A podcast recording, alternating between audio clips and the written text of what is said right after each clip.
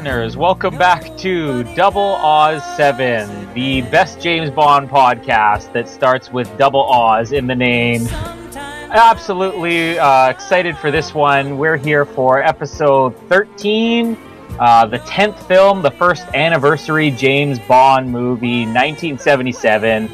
In some ways, Bond goes disco in this one. We're up to The Spy Who Loved Me. This is so exciting. I think this is the movie that all of us have been looking forward to seeing after the dark days of Guy Hamilton in the 70s.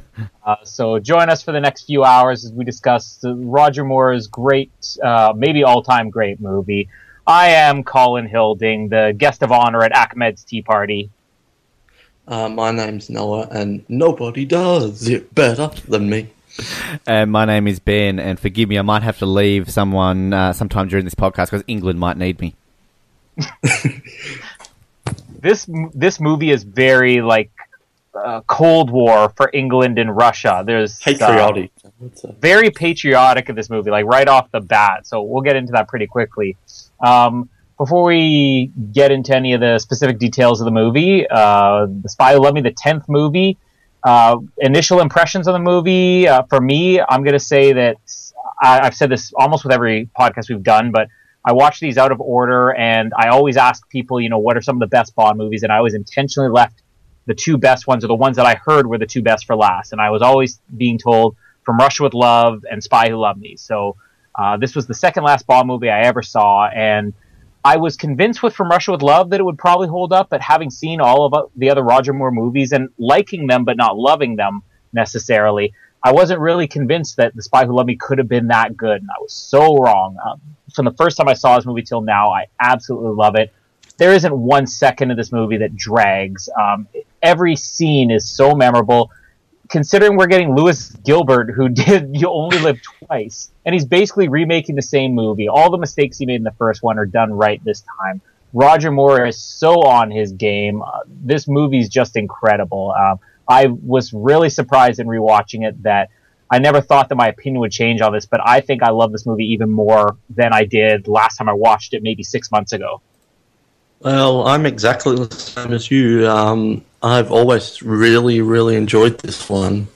And then I'm thinking, oh, when I have to take notes, when I've seen them all in order, when we've just been going through these ones that aren't quite as good, am I st- is it still going to hold up for me? Like, I, I really like it, but I feared that it may go down a bit. Complete opposite. I freaking love this film.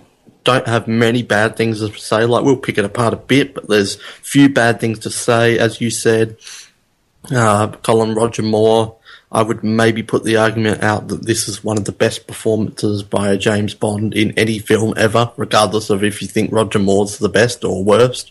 I think individual performances, this is easily top three. He is amazing.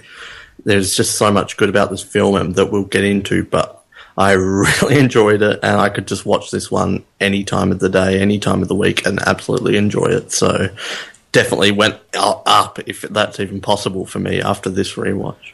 I think every single actor who's played James Bond has their one film that they're best remembered for, and this is easily Roger Moore's. And I agree with everything that both Colin and Noah have said. This film is just so amazing. It's so good.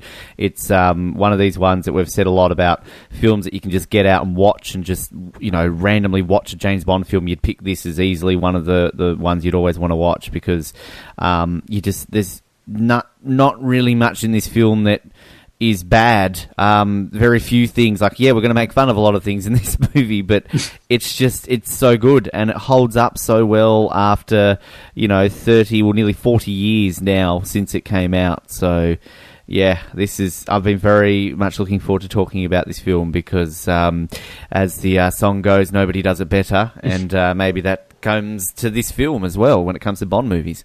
This film is James Bond.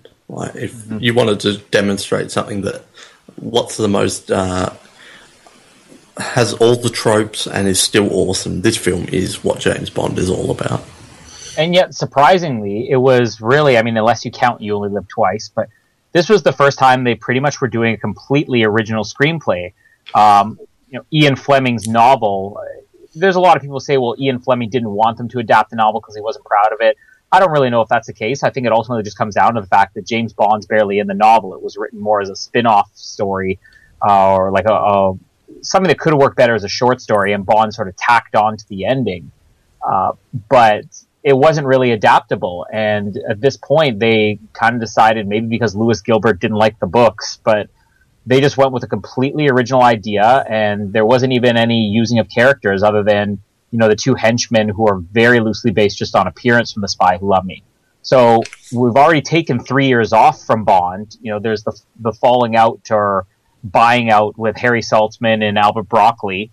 And they're going for the 15th anniversary slash 10th movie and they just go all out. And you're completely right. This is like the ultimate bond movie. If you were a bond fan up until this point this was the movie you always wanted to see i think and out with hamilton as well who was signed on originally um, and you mentioned the novel how it's completely different that's something i do want to talk about because I do think that led to some issues with this film, but I think I'll leave it till later on. But um, yeah, this really is the shifting point in terms of Ian Fleming's stories into original content. I just think it's fascinating you mentioned there, Colin, um, three year gap. This is the biggest gap uh, between Bond films at this point because we usually had them every year or every two years. So three years is a big gap in between films, and you know, tenth film in fifteen years as well. I mean, that's pretty substantial. And I guess nowadays, not going to happen nowadays. No, well, I guess nowadays Bond fans are kind of used to maybe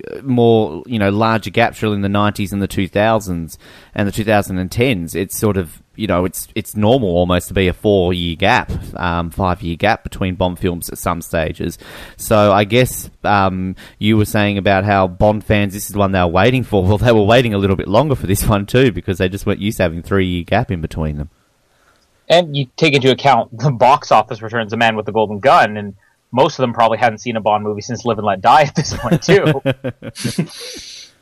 Which yeah. is it's it's again something interesting to bring up because there are fans obviously of Live and Let Die, and Live and Let Die was considered, you know, something that well, every Bond movie in a way was like On Her Majesty Secret Service critically redeemed Bond, and then Diamonds Are Forever, you know, commercially redeemed Bond. Live and Let Die, you know, redeemed it with the fans or whatever. But Man with the Golden Gun was kind of that one that you know just didn't leave a good taste in people's mouths at the time, and there wasn't a lot of interest in it. And Bond was kind of not cool and not with the times anymore and this movie was very important because I don't honestly believe that Bond would ever go away. I think they could have three or four stinkers in a row, and people would keep going to see them. Maybe the budgets would be diminished, but could you imagine Bond's there to the day that we all die?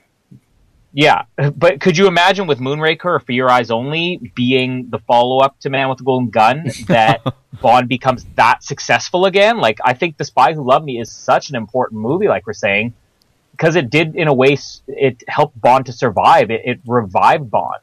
And it, it's such a it is still a kooky film, and it's got a lot of wacky stuff in there. But they got around away from this keeping up with the trends, the blaxploitation, the kung fu kind of stuff, and they just made I'm not going to say a Sean Connery film, but they just made a standalone adventure and they didn't focus in on we have to keep up with the times here. And then Moonraker comes along and they they do that again. So I think that was another huge thing, and maybe that's why it holds up to this day as well. Part of it because they weren't trying to keep with a trend that was going on, or maybe they were, but not an obvious one that I can pick up on. And as you were saying. Um, Colin, you sort of heard that the best two were from Russia with Love and this one, and I think you know they're great. They're two great ones to always put up there easily in the top five Bond films of all time.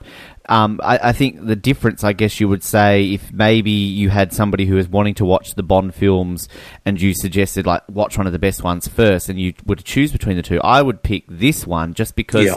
this one's, I think, a lot easier to follow than From Russia with Love. Um, and it's, you said it now, it's a little bit kooky in parts. Not to take away from From Russia with Love, it has its moments.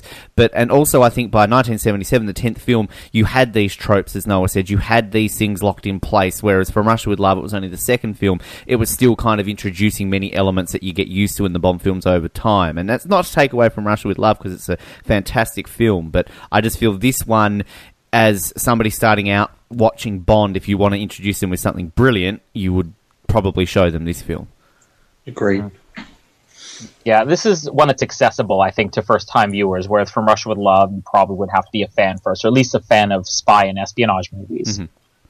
Uh, jump right into the opening sequence here, and again, we already said that Lewis Gilbert's returning after You Only Live Twice. Uh, there's a lot of people returning to the Bond franchise at this point, and uh, Lewis Gilbert obviously he he didn't do the best job with You Only Live Twice, but it's so funny that a movie that's this good is almost in every way a remake of what he did in You Only Live Twice. um, we'll get into with the villain, with the the main you know ship uh, and everything, which we'll see in the opening sequence. But even just the structure of this opening sequence was interesting to me because Lewis Gilbert did that thing where you introduce, you know, the the plot first. So there was the spaceship swallowing the the smaller spaceship. Here we have the Liparus swallowing the submarine and uh, the tanker, and you know, then you move on to the the villains, and they're talking about, uh, oh, this is what's happened, or I guess the Russians and then you eventually get to Bond, and Bond sort of on his own mission. He's in bed with a woman. Like it's exactly the same as You Only Live Twice, but this time everything's really working, and it climaxes with the, the, this incredible action scene, which is what no You Only Live Twice. yeah, no pun intended. Uh, he's just pulling out. Uh, uh, I think he's attempting re-entry, sir but uh, well, there's another funny thing. The movie starts with Bond pulling out and ends with him re-entering in the next one. Uh, that's the Lewis Gilbert cycle. but Only Live Twice was missing that big action scene, and we get this amazing ski sequence, which is really the first one we've seen since On Her Majesty's Secret Service. You know, they're using the same uh, skiing team that they had, the same photography team. And it's not quite as big as On Her Majesty's Secret Service, but there's a lot of plot that's going on here. You know, we get to see things that won't even come back, like you know Anya and her her boyfriend, and you know he's tied to Bond, but you don't even necessarily realize it. And of course, the stunt, which maybe still to this day most would say, if you ask people who've seen a lot of movies or you know, seen the majority of big ones, and you say what's the greatest stunt in movie history, I would guess this comes up more than anything. The backflip off of a mountain, take off the skis, finish the backflip, parachute, amazing stunt. There is nothing in the Bond franchise I think that really tops this.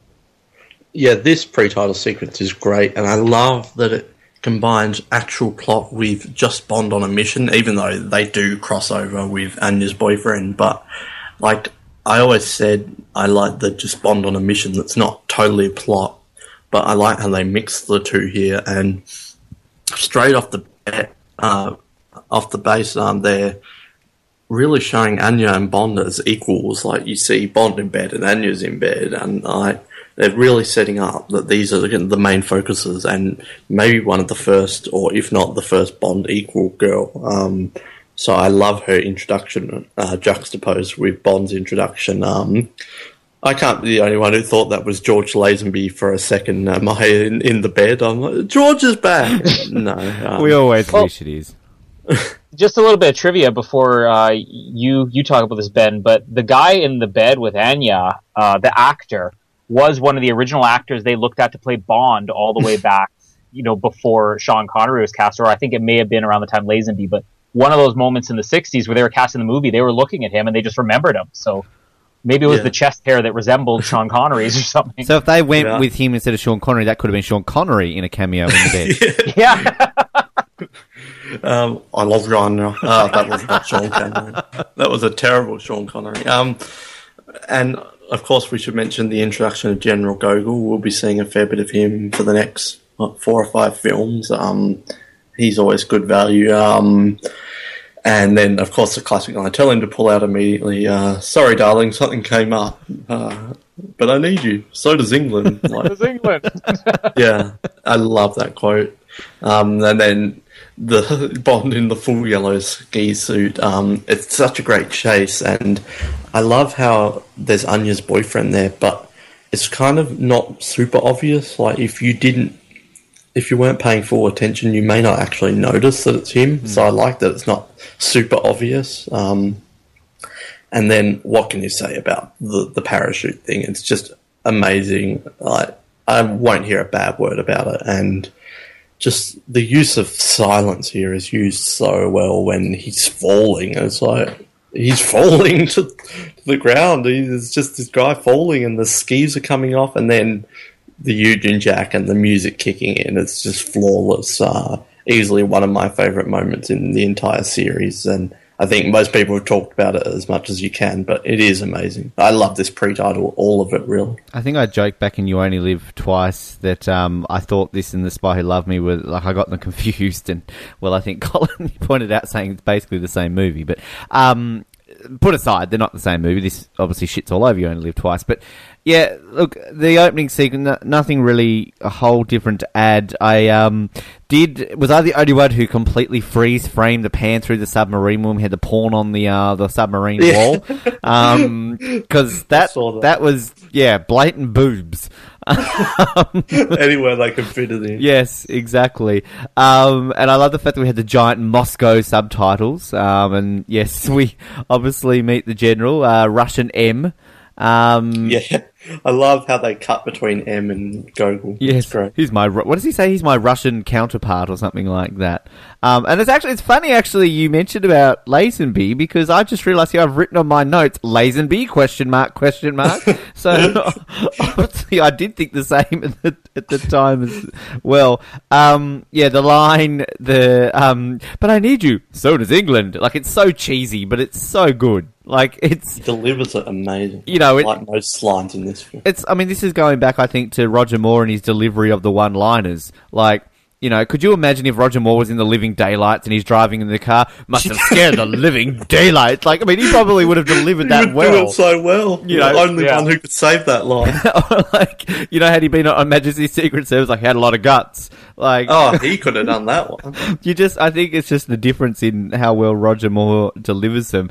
Um, the ski chase, brilliant. It's so good. Even the the what one or two shots of green screen, like they've improved their green screening a lot in the seventies by then. Like Roger Moore looked like he's on for a casual little ski. Um, and yeah, the whole situation where you mentioned Noah that you like how it's like Bond on a mission that has nothing to do with the plot, and it's what it really seems like we've got here. But of course, it it isn't really. If you tie it later in, um, when it comes to Anya, obviously, yeah, he's killed her boyfriend, so it does tie straight into the plot. Um, but yeah, the whole sequence, and I'm glad you pointed out the music and the silence because we talked a lot about that, didn't we? In um, with the like Yeah. you know like how, that that should have just straight away landed with a That's what that was used in this scene. dun-it, like yes they should have when he flips over.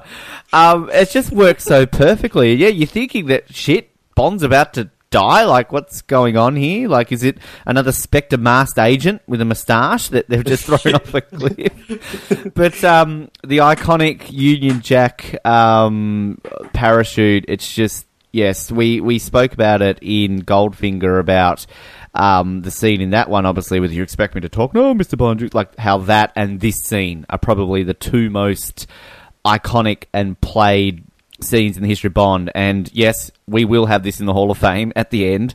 There is no questioning. no question. We'll only be choosing two this film because I don't even think there's any debate that that should be there. and it's and it's been it's been replicated and parried and so many things. Like yes, I'm going to mention Die Another Day because this is what they used in um, that when it came for the reference back to Spy Lovely when Graves. Just not the song. Mention it, but no song. No, I've just mentioned the fact, and then also too, um, even when they uh, in the London Olympics, of course, when they did the whole James Bond thing with the Queen, and they jump out of the um, helicopters into the quote stadium. Um, they, they had the Union Jack flags there, and it just it's just so well known. and it leads then into which I know Colin's about to get into. Again, probably one of the greatest Bond songs of all time. But I just want to quickly point out that we watch it a lot on this show. And people out there who have never seen it, go to YouTube. We'll probably put this up on our um, article for this. Alan Partridge, stop getting Bond wrong, just explains this opening scene hilarious. so perfectly. Yes, he's with a lady.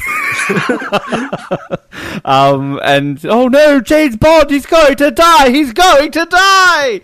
Um, Clang, clang, clang, lang, lang, lang, lang, lang, lang. lang, lang. Yes. Anyway, go watch it. It's on our article because that leads perfectly into the song. just before we talk about the song, and we're going to try really hard to keep this one at a decent time, but it's so hard with a movie this good. we have to talk about Anya's introduction because I had it spoiled. I always, when I watch a new movie, if I'm getting it on DVD or Blu-ray, I'll watch the trailer, even if it's a movie I've never seen before. I'll always watch the trailer before I watch the movie, you know, just to get an idea. Well, how are they promoting this? What am I about to watch? So obviously, I knew that Anya was going to be this spy in the movie. It's so, so uh, prominently featured in the trailer. But the way they set up in the movie, it's like they're trying to tease. You think, okay, you see this guy, maybe he looks a little bit like James Bond. You know, there's this agent Triple X. He rolls over. Like they wanted the audience to think this is the guy, and it was almost supposed to be like a shock. Like, you mean she's the the equivalent to Bond? You know, so did either of you know going in, or was this a surprise to you? Oh, I probably saw this when I was five or six, hmm. so it's not something that I remember. But um, I don't know, Ben. Yeah, I, I I'd be the same. I, I would have seen it probably a little bit older than that, Well- but um, I I wouldn't be able to remember either if it was a shock or not. I don't. I think it's know. a really well played scene. Like I'm always disappointed when I watch this because I remember back knowing, okay, well she's going to be agent Triple X's in the trailer, and I always wish that I could have had that surprise because it's so well played in the movie.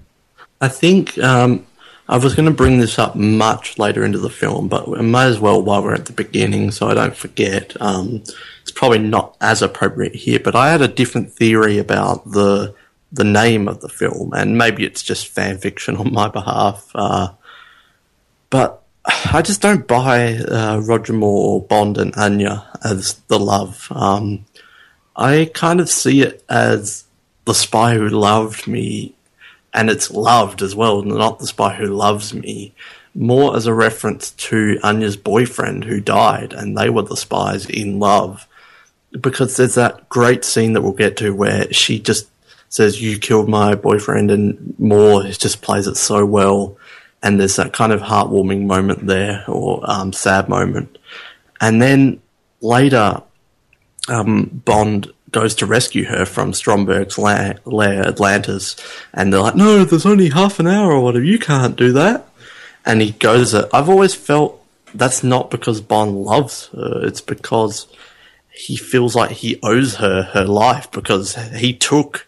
Um, her boyfriend away, and she mentions Tracy in the film, and he knows how much that hurts. So I feel like he he owes her her life, and that's why he goes back to rescue her, not because he's in love with her.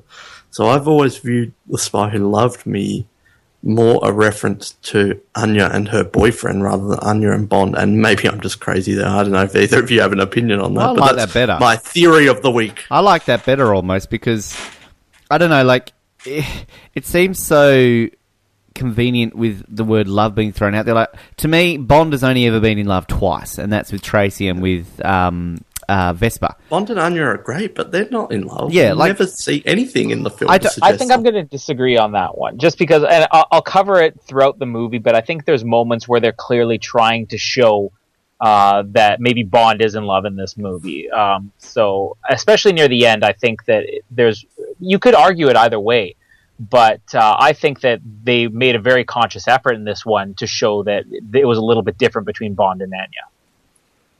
Yeah, maybe so, but I still don't buy it as a personal, just my viewing experience. I don't buy. Well, why? Why can't the title be in reference to his Austrian girlfriend? Like, you don't think he loved her?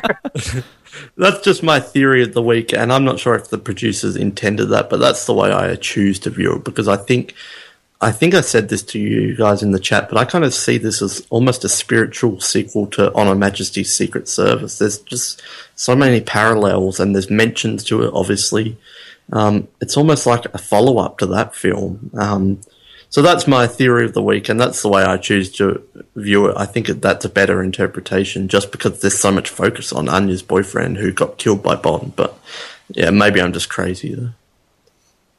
Well, we're doing good for time. We covered the first four and a half minutes of the movie, so let's move on to the title sequence. Um, title sequence and song, both of them. I mean, I don't know if I think you mentioned in a past episode, but I don't know if there's anybody who could argue that this isn't at least in the top five Bond songs of all time. Most yeah. people probably argue it's in the top 3 i mm-hmm. I'm pretty sure this almost always gets listed at number one, even above Goldfinger, as like the greatest Bond theme of all time. So, I mean, I think the song goes without saying how incredible the song is. And interestingly enough, Madonna can take notes. This is how you keep music up with the times and still make it sound like a classic Bond song. Um, the title sequence is what I really want to talk about because we've had like this three movies in a row with you know Diamonds Are Forever and uh, Live and Let Die, the Guy Hamilton '70s trilogy, where the credits just all seem to be exactly the same, except in one let's show a little bit of diamonds, and in the next one let's show a little bit of a skull, and the next one let's show a little bit of this, and it only really worked in Live and Let Die, but this time they're doing a completely different approach with the titles. Like this is, I think, where the modern Bond titles began. Obviously, all modern Bond titles are a tribute to the classic ones from the '60s, but they're doing so many things on screen at one time here. This isn't like you know Thunderball or uh, From Russia with Love, where maybe you get one silhouette. Like you could have two or three silhouettes on screen at one time. And they're all doing different things. You have you know the marching guards, and on the exact same frame of film, you have this tiny gymnast dancing on top of a gun that's being pointed. I mean, there's so much going on in here, and it just looks incredible. I mean, it's perfect use of silhouette and then real images that are just kind of shaded, and you get Roger Moore in there, and everything just matches the music perfectly. Like this has to be up there as some of the best titles too. I just want to reiterate uh, Ben's uh, task for you to watch that video because it just that's all I can picture. There's this Luger, this giant Luger, and she's walking across it. it's, bit, it's really of bush, good. bit of bush. oh, missed it. yeah, I think you really covered it, Colin. Um, it's the first one to feature Bond in it, so that will become a recurring thing in not all of them, but a lot of them from here. And I'm pretty sure it's still Maurice Binder, but um, it's just this. This is the beginning, of, and maybe it was that three-year break and the change in production and everything. But from here on out, it's going to be a lot different, and we'll see some different ones. The Brosnans experiment a lot, but for the most part, this is what the the uh, sequences will be for the rest of it. Like you compare this to Skyfall, and they're probably not too far apart. Obviously, Skyfall's got a lot more going on in it, but the same principle is there. Um, just the silhouettes used so. I love the Russian army of females that he pushes over, and the people swinging around and Bond shooting. It, everything works here. Bond and the girl with the Russian hat. It just I could rewatch this anytime. Like I always say that, but I would just love watching this sequence and the song. It's definitely not one I would ever listen to. Just it's not my kind of music, but it is hands down one of the best. It, it's just it captures Bond so well and it captures the film so well. Um, that's one thing the songs and title sequences don't do all the time is capture the film and song uh, capture the film's tone well, which I think this one does perfectly. It's not my favourite song of all of them, but I think coupled with the intro, it's probably the greatest packaged uh, title sequence of all time. It is amazing, and we've had some good ones. Live and Let Die, Thunderball. I think this is the first great title sequence, and maybe we'll rank them one time. But this is amazing. I absolutely love it. No, no bad things to say about it at all.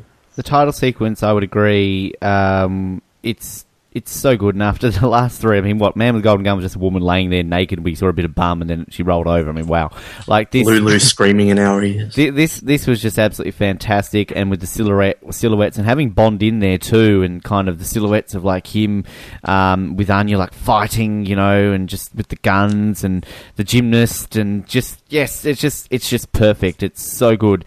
But I mean, this song, like when we eventually do our song episode and we're all going to have sort of our, our personal ones in which we will rank higher than others, which, you know, I'll get laughed at.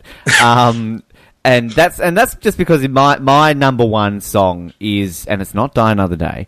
Um, I know between you guys isn't generally loved, um, which will be an interesting debate. But this this always is in my top three. It's got to be in everybody's. I feel just because it's just. I think this lyrically is the most perfect Bond song. I yeah, think it, it's catchy but not cheesy like Man with the Golden Gun or even Goldfinger. And it's just the way it introduces it with a. I also really like how it's called Nobody Does It Better, and that's the main thing. Mm-hmm. But it also has like Heaven Above Me, the Spy Who like it still features the title. Like there's some songs like Another Way to Die. It's just completely random. So I like how it incorporates it while it's still its own song. and it just it just feels so good. Like you said, you wouldn't listen. It's not your type of music. I mean, this is not my type of music either. But I completely disagree. I crank this up as much as I can. I just I feel this is just one of those songs that just you can just burst it out really loud, and it just it's sweeping, and it's just it's so good. I can just I never ever get sick of this song. I love it so much, and Carly Simon like she's she's had some pretty big hits, but this is one that she's pretty much this and You're So Vain, I think, are the two that she's mainly known for. But I'm just reading a little bit about the success of this song itself. I mean, it was named number 67, uh, the 67th greatest film, uh, greatest song in film. By the uh, American Film Institute, and it's been used. I mean, it was used in Mr. and Mrs. Smith, apparently. Um, Bridget Jones, The Edge of Reason. Ooh, um, but and and went and the success too. Uh, number one in Canada, uh, number one uh, in on the US adult contemporary charts, number two just in general in America, and number eight in Australia. Um, but yeah, just such a great song, one of the most successful ones of all time, and this I just can never get sick of this song. It's so good. the next pair of scenes we have here, uh, there's not really much noticeable happening in it. It's just being the briefings being given, the mission, and everything. But uh, I feel like the reason to talk about these scenes is again because we're seeing actors from past movies come back, and we already talked about how General Gogol is going to become a major character, and outside of Blofeld, really the only reoccurring villain. I don't know if you really consider him a villain. I think a lot of the movies he's loosely working with them. It's like they're on the brink of having peace, but there's still some, you know, tension and everything. But a really interesting character we're going to get to see. But the actor, uh, what's his name here? Uh, Walter Gotell. Uh, he was in From Russia with Love, of course, playing the almost voiceless henchman Morzeny, who's the guy who gets burned on the boat at the end, basically. so he's making his return to Bond here. Uh, so he gives the mission to Anya. and you know that mask from the Spectre department. yeah. Um, he's got the aged Morzeny mask on. That's all he is. That's my uh, always trying to connect all the films in a logical way. yeah. There's continuity in Noah's head. But yeah, I mean, obviously you know he's Russian and that they're slightly evil because M's office has plants and windows, and Gogol's office is a cold, dark room in the middle of some castle somewhere. Uh, but on the other side, on the whole M briefing that Bond has, we have uh, another actor who, of course, we saw before. You talk about how Lazenby's in the movie. Hilary Bray has come back as a different character. Um, so Hilly! Hilly's back. How did the Spectre get a Hilly mask? I don't. Well, this is MI6, so they're testing out their mask skills. but I, I think it's interesting that they reuse these actors. Again, George Baker, who played Sir Hilary Brand on Her Majesty's Secret Service, he has this not too big of a role, but they give him a role, and he doesn't look any different. I think with General Gogol, it's different. It's been a lot longer for him, like 15 years. Uh, it's been only eight years since Her Majesty's Secret Service. They don't even really seem to hide the fact that he's Sir, Sir Hilary Bray. It's just a voice change. But to be honest, I never noticed this. And when I saw the movie the first time, I didn't notice until I listened to the commentary the second time. So they're doing something right. But I think those scenes are interesting just because they're bringing some of these actors back and recasting, which we'll obviously see a few movies later. Uh, well, yeah, you talked about bringing characters back, and I'm not sure if you were about to bring this up or not. But um, when they're on the boat just after, we have Admiral Hargreaves, which is uh, what's his name, Robert Brown. That's his name, right? Um, who will go on to be Bernard Lee, the second last film, uh, Bernard Lee's replacement as M for four films or five films. So uh, I always liked. I joke about fitting the continuity in, but I always like to believe that this is. They never call him Admiral Hargreaves again, but I mean, he's working with MI6. He's in the Navy. I'd like to think that Admiral Hargreaves does go on to become M. Like we joke about the Hilly mask, but I think this That's a logical explanation, I think. yeah, it logically fits in, unlike the other stuff, uh, like Morzeny coming back. But um, yes, uh, every time I see this, I like to think, oh, there's M in a few years, he's going to be the boss. So um, yeah, that's, that's what I got to add on actors returning. So keep an eye out for him, and I'm very upset that we're nearing the end of Bernard Lee. I um like one standout was this one was the interaction with Q. Um, when Bond, you know, with him and Q's like, "Morning, mission successful." Like it's almost like Q being nice. Like Q is this is the beginning of the major Q. Like he is in so much of this. I mean, again, I think we talked about it a lot in Man with the Golden. Like, why is Q even there?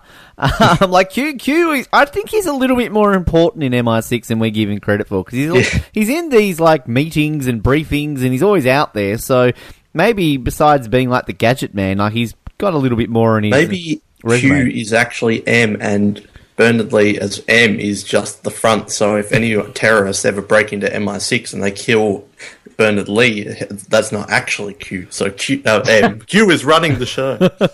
I like the whole situation there where Q's like, no, quite simple, really. Like when he's trying to like explain the The whole know-it-all Q. know it all Q, and uh, just Shut Q. Uh, the whole situation when um, Bond is walking with, um, he's in the, the suit, like the whole uh, his actual military outfit, um, Maybe. and, and the saluting as they're walking along Oh, the. I love that. I just say, I just think that's awesome. Like It's we, like a nice little touch. we know he's Commander Bond, and it's very rare. Like, there's only a couple of movies, aren't there, where we actually see him in his full, you know, military attire. Well, so. you only live twice, appropriately. Hello, Lewis Gill. was it was it Tomorrow Never Dies? I feel he was also Tomorrow Never Dies again. Yeah, yeah, and Which is random in Tomorrow Never Dies. but still, I don't know. Like he, Bring it up. It's actually a nice subtle touch that they didn't have to do, like the saluting. Like, I Yeah, love. I, I love that. Like, Just like just walking along because again, yeah, like we, we see him as a secret agent and MI6, but like again, deep down he's he's in the navy. So like you know, of course, it's very proper and the saluting and all that sort of stuff. So I like seeing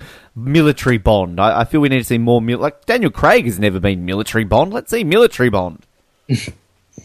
But it is cool that even in the Daniel Craig's they give some behind. Like I love when you get behind the scenes stuff. Like we talked about in From Russia with Love that there was this whole story that behind the scenes we weren't happening, and even little things in this movie. Like they, they don't dumb this movie down too much.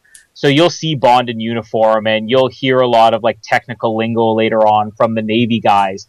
They re- this really is a, very much a naval movie. Uh, I think maybe that's the reason why we see him in this because so much of this revolves around the Navy and submarines and stuff like that. And it's somewhere where Bond would be at home. And I like seeing that there's this part of Bond, even if he's not in that uniform all the time, he still remembers all of the salutes and everything else. Hmm.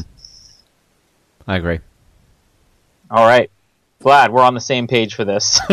uh, For once, next scene, we get uh, introduced to the villain now. So this is the Meet Stromberg scene, otherwise known as the Meet Blofeld scene, um, or Meet Goldfinger scene, because Stromberg is just Blofeld and Goldfinger and Doctor No combined. Um, Well, it was the, uh, supposed to be Blofeld, we should point out. yeah, yeah, they had had Playing Kevin ideas- McClory.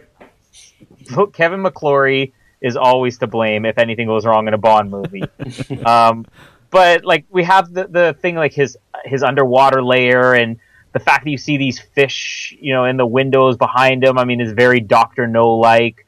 Uh, the fact that he's this billionaire and you know he has these evil deeds is a lot like Goldfinger, and of course, you know, so many things you can connect to Blofeld. I mean, again, remake of You Only Live Twice what does he have? He doesn't have a bridge that collapses, you know, into piranhas. He has an elevator that collapses in the scene into you know, a shark Tiger tank. Like a slide. yeah. no point of view Uh, this time around though. But, you know, the fact that he is just basically a ripoff of every villain we've seen before, I don't think it really takes away from him. And we'll probably talk more about him later when he becomes more prominent in the story. But this is a decent introduction to him. Even though we've seen it all before, they're doing things slightly different in this movie.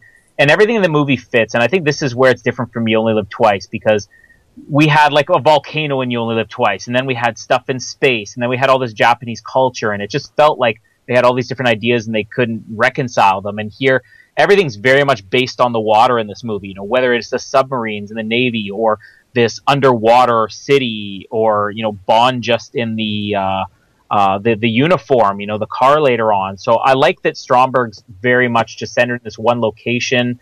Um, it is cool to see that the henchmen, uh, now having read the book uh, since I've read it, this was pretty much the only thing that survived from the book was the henchmen. The names are changed, but basically the appearances are slightly similar from Sluggsy and Horror, who were the henchmen in Spy Who Loved Me, the novel.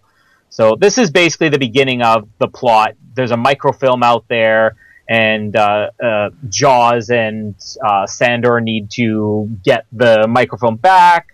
Uh, we have the the underwater city. It's kind of a fun scene, I think.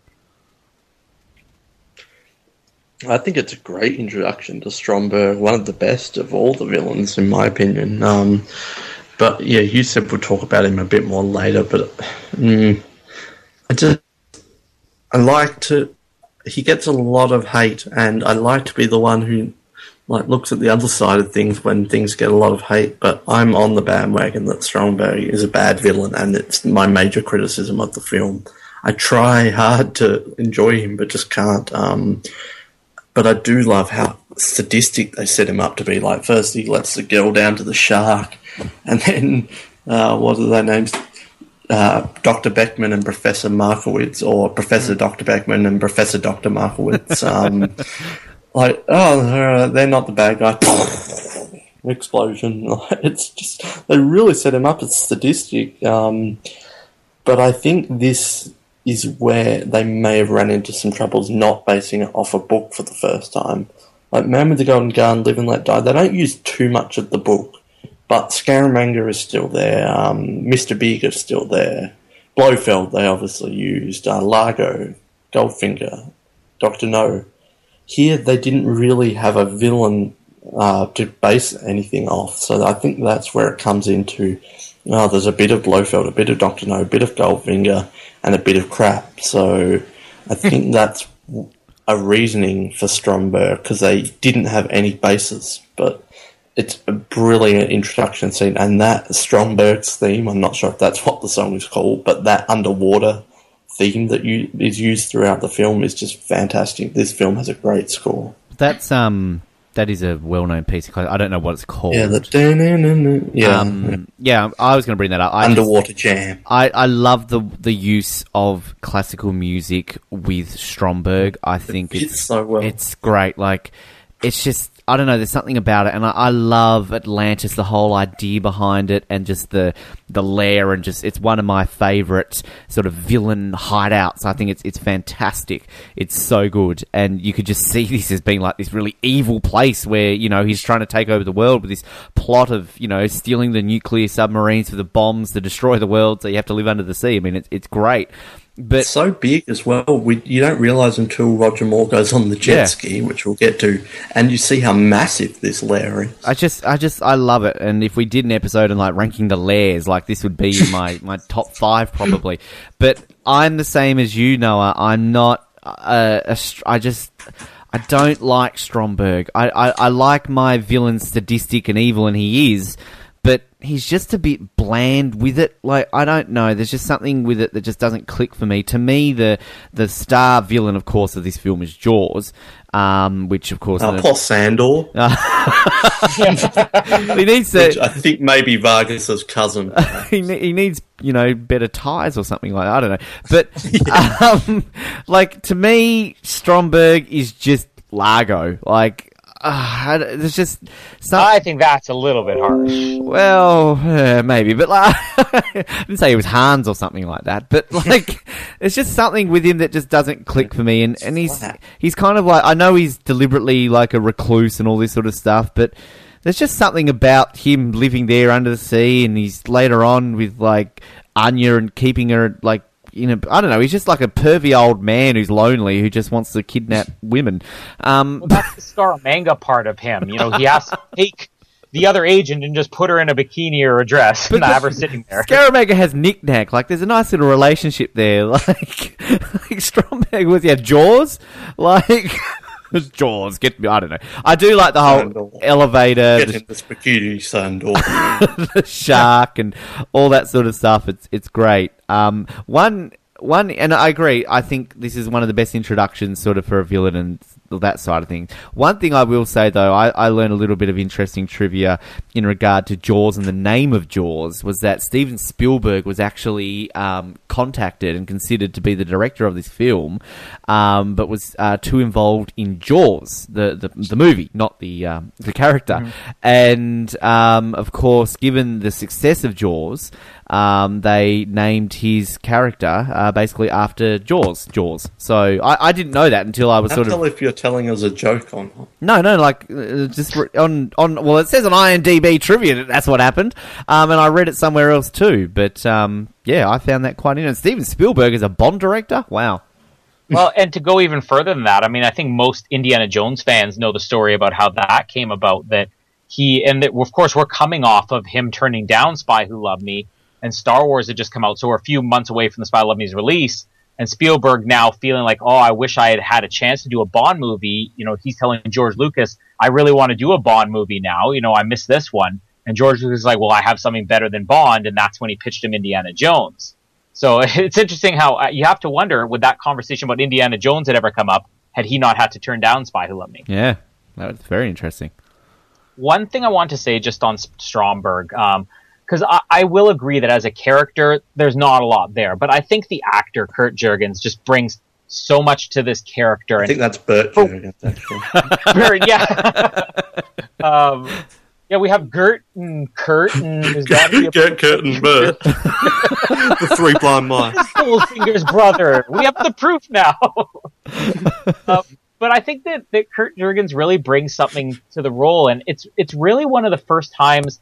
I think maybe outside of Telly Savalas and uh, I mean, obviously we've come off a couple of movies, but this is a villain, a classic Bond villain. We've seen Blofeld, we've seen Doctor No, but this is a guy doing his real acting. So we kind of have a bit of Goldfinger, but he's really acting. And even though the character isn't really menacing, I always felt like as an actor, there's certain lines he delivers that, I mean, I'm kind of intimidated just watching him. So I would love to have seen what he could have done.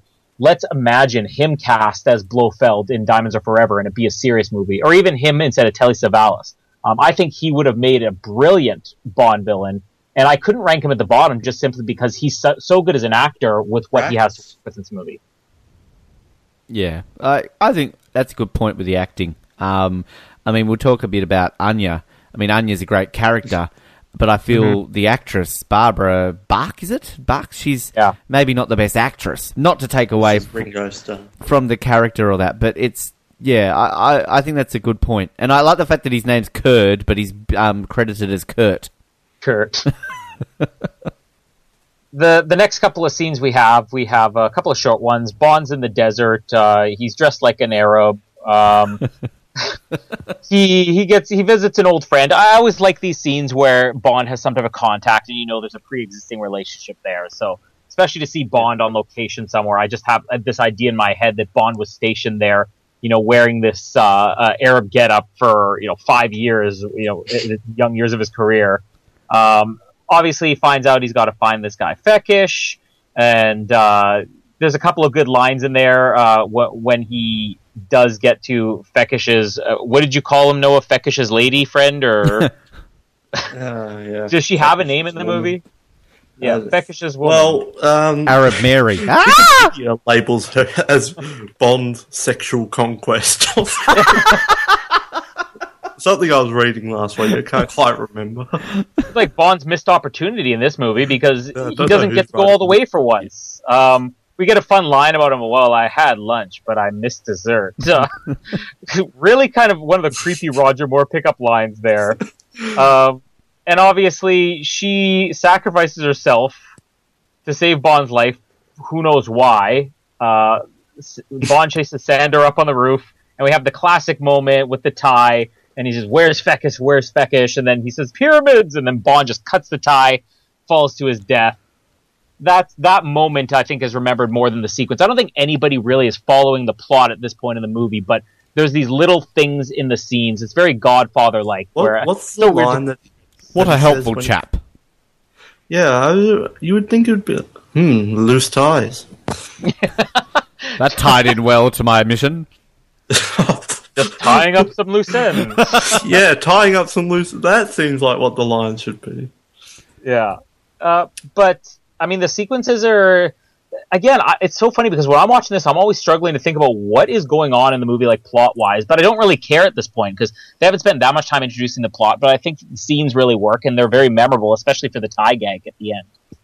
Yeah, I, I, I do like Hussein when he goes to visit his friend, um, and he gets to stay there the night, um, similar to From Russia with Love, but with no Vavra though. Um, yeah, the plot is it's like they're finding the sub tracking system, but it's like, why does Fekkesh have it, or why does Max Kalba have it? Like, like why them?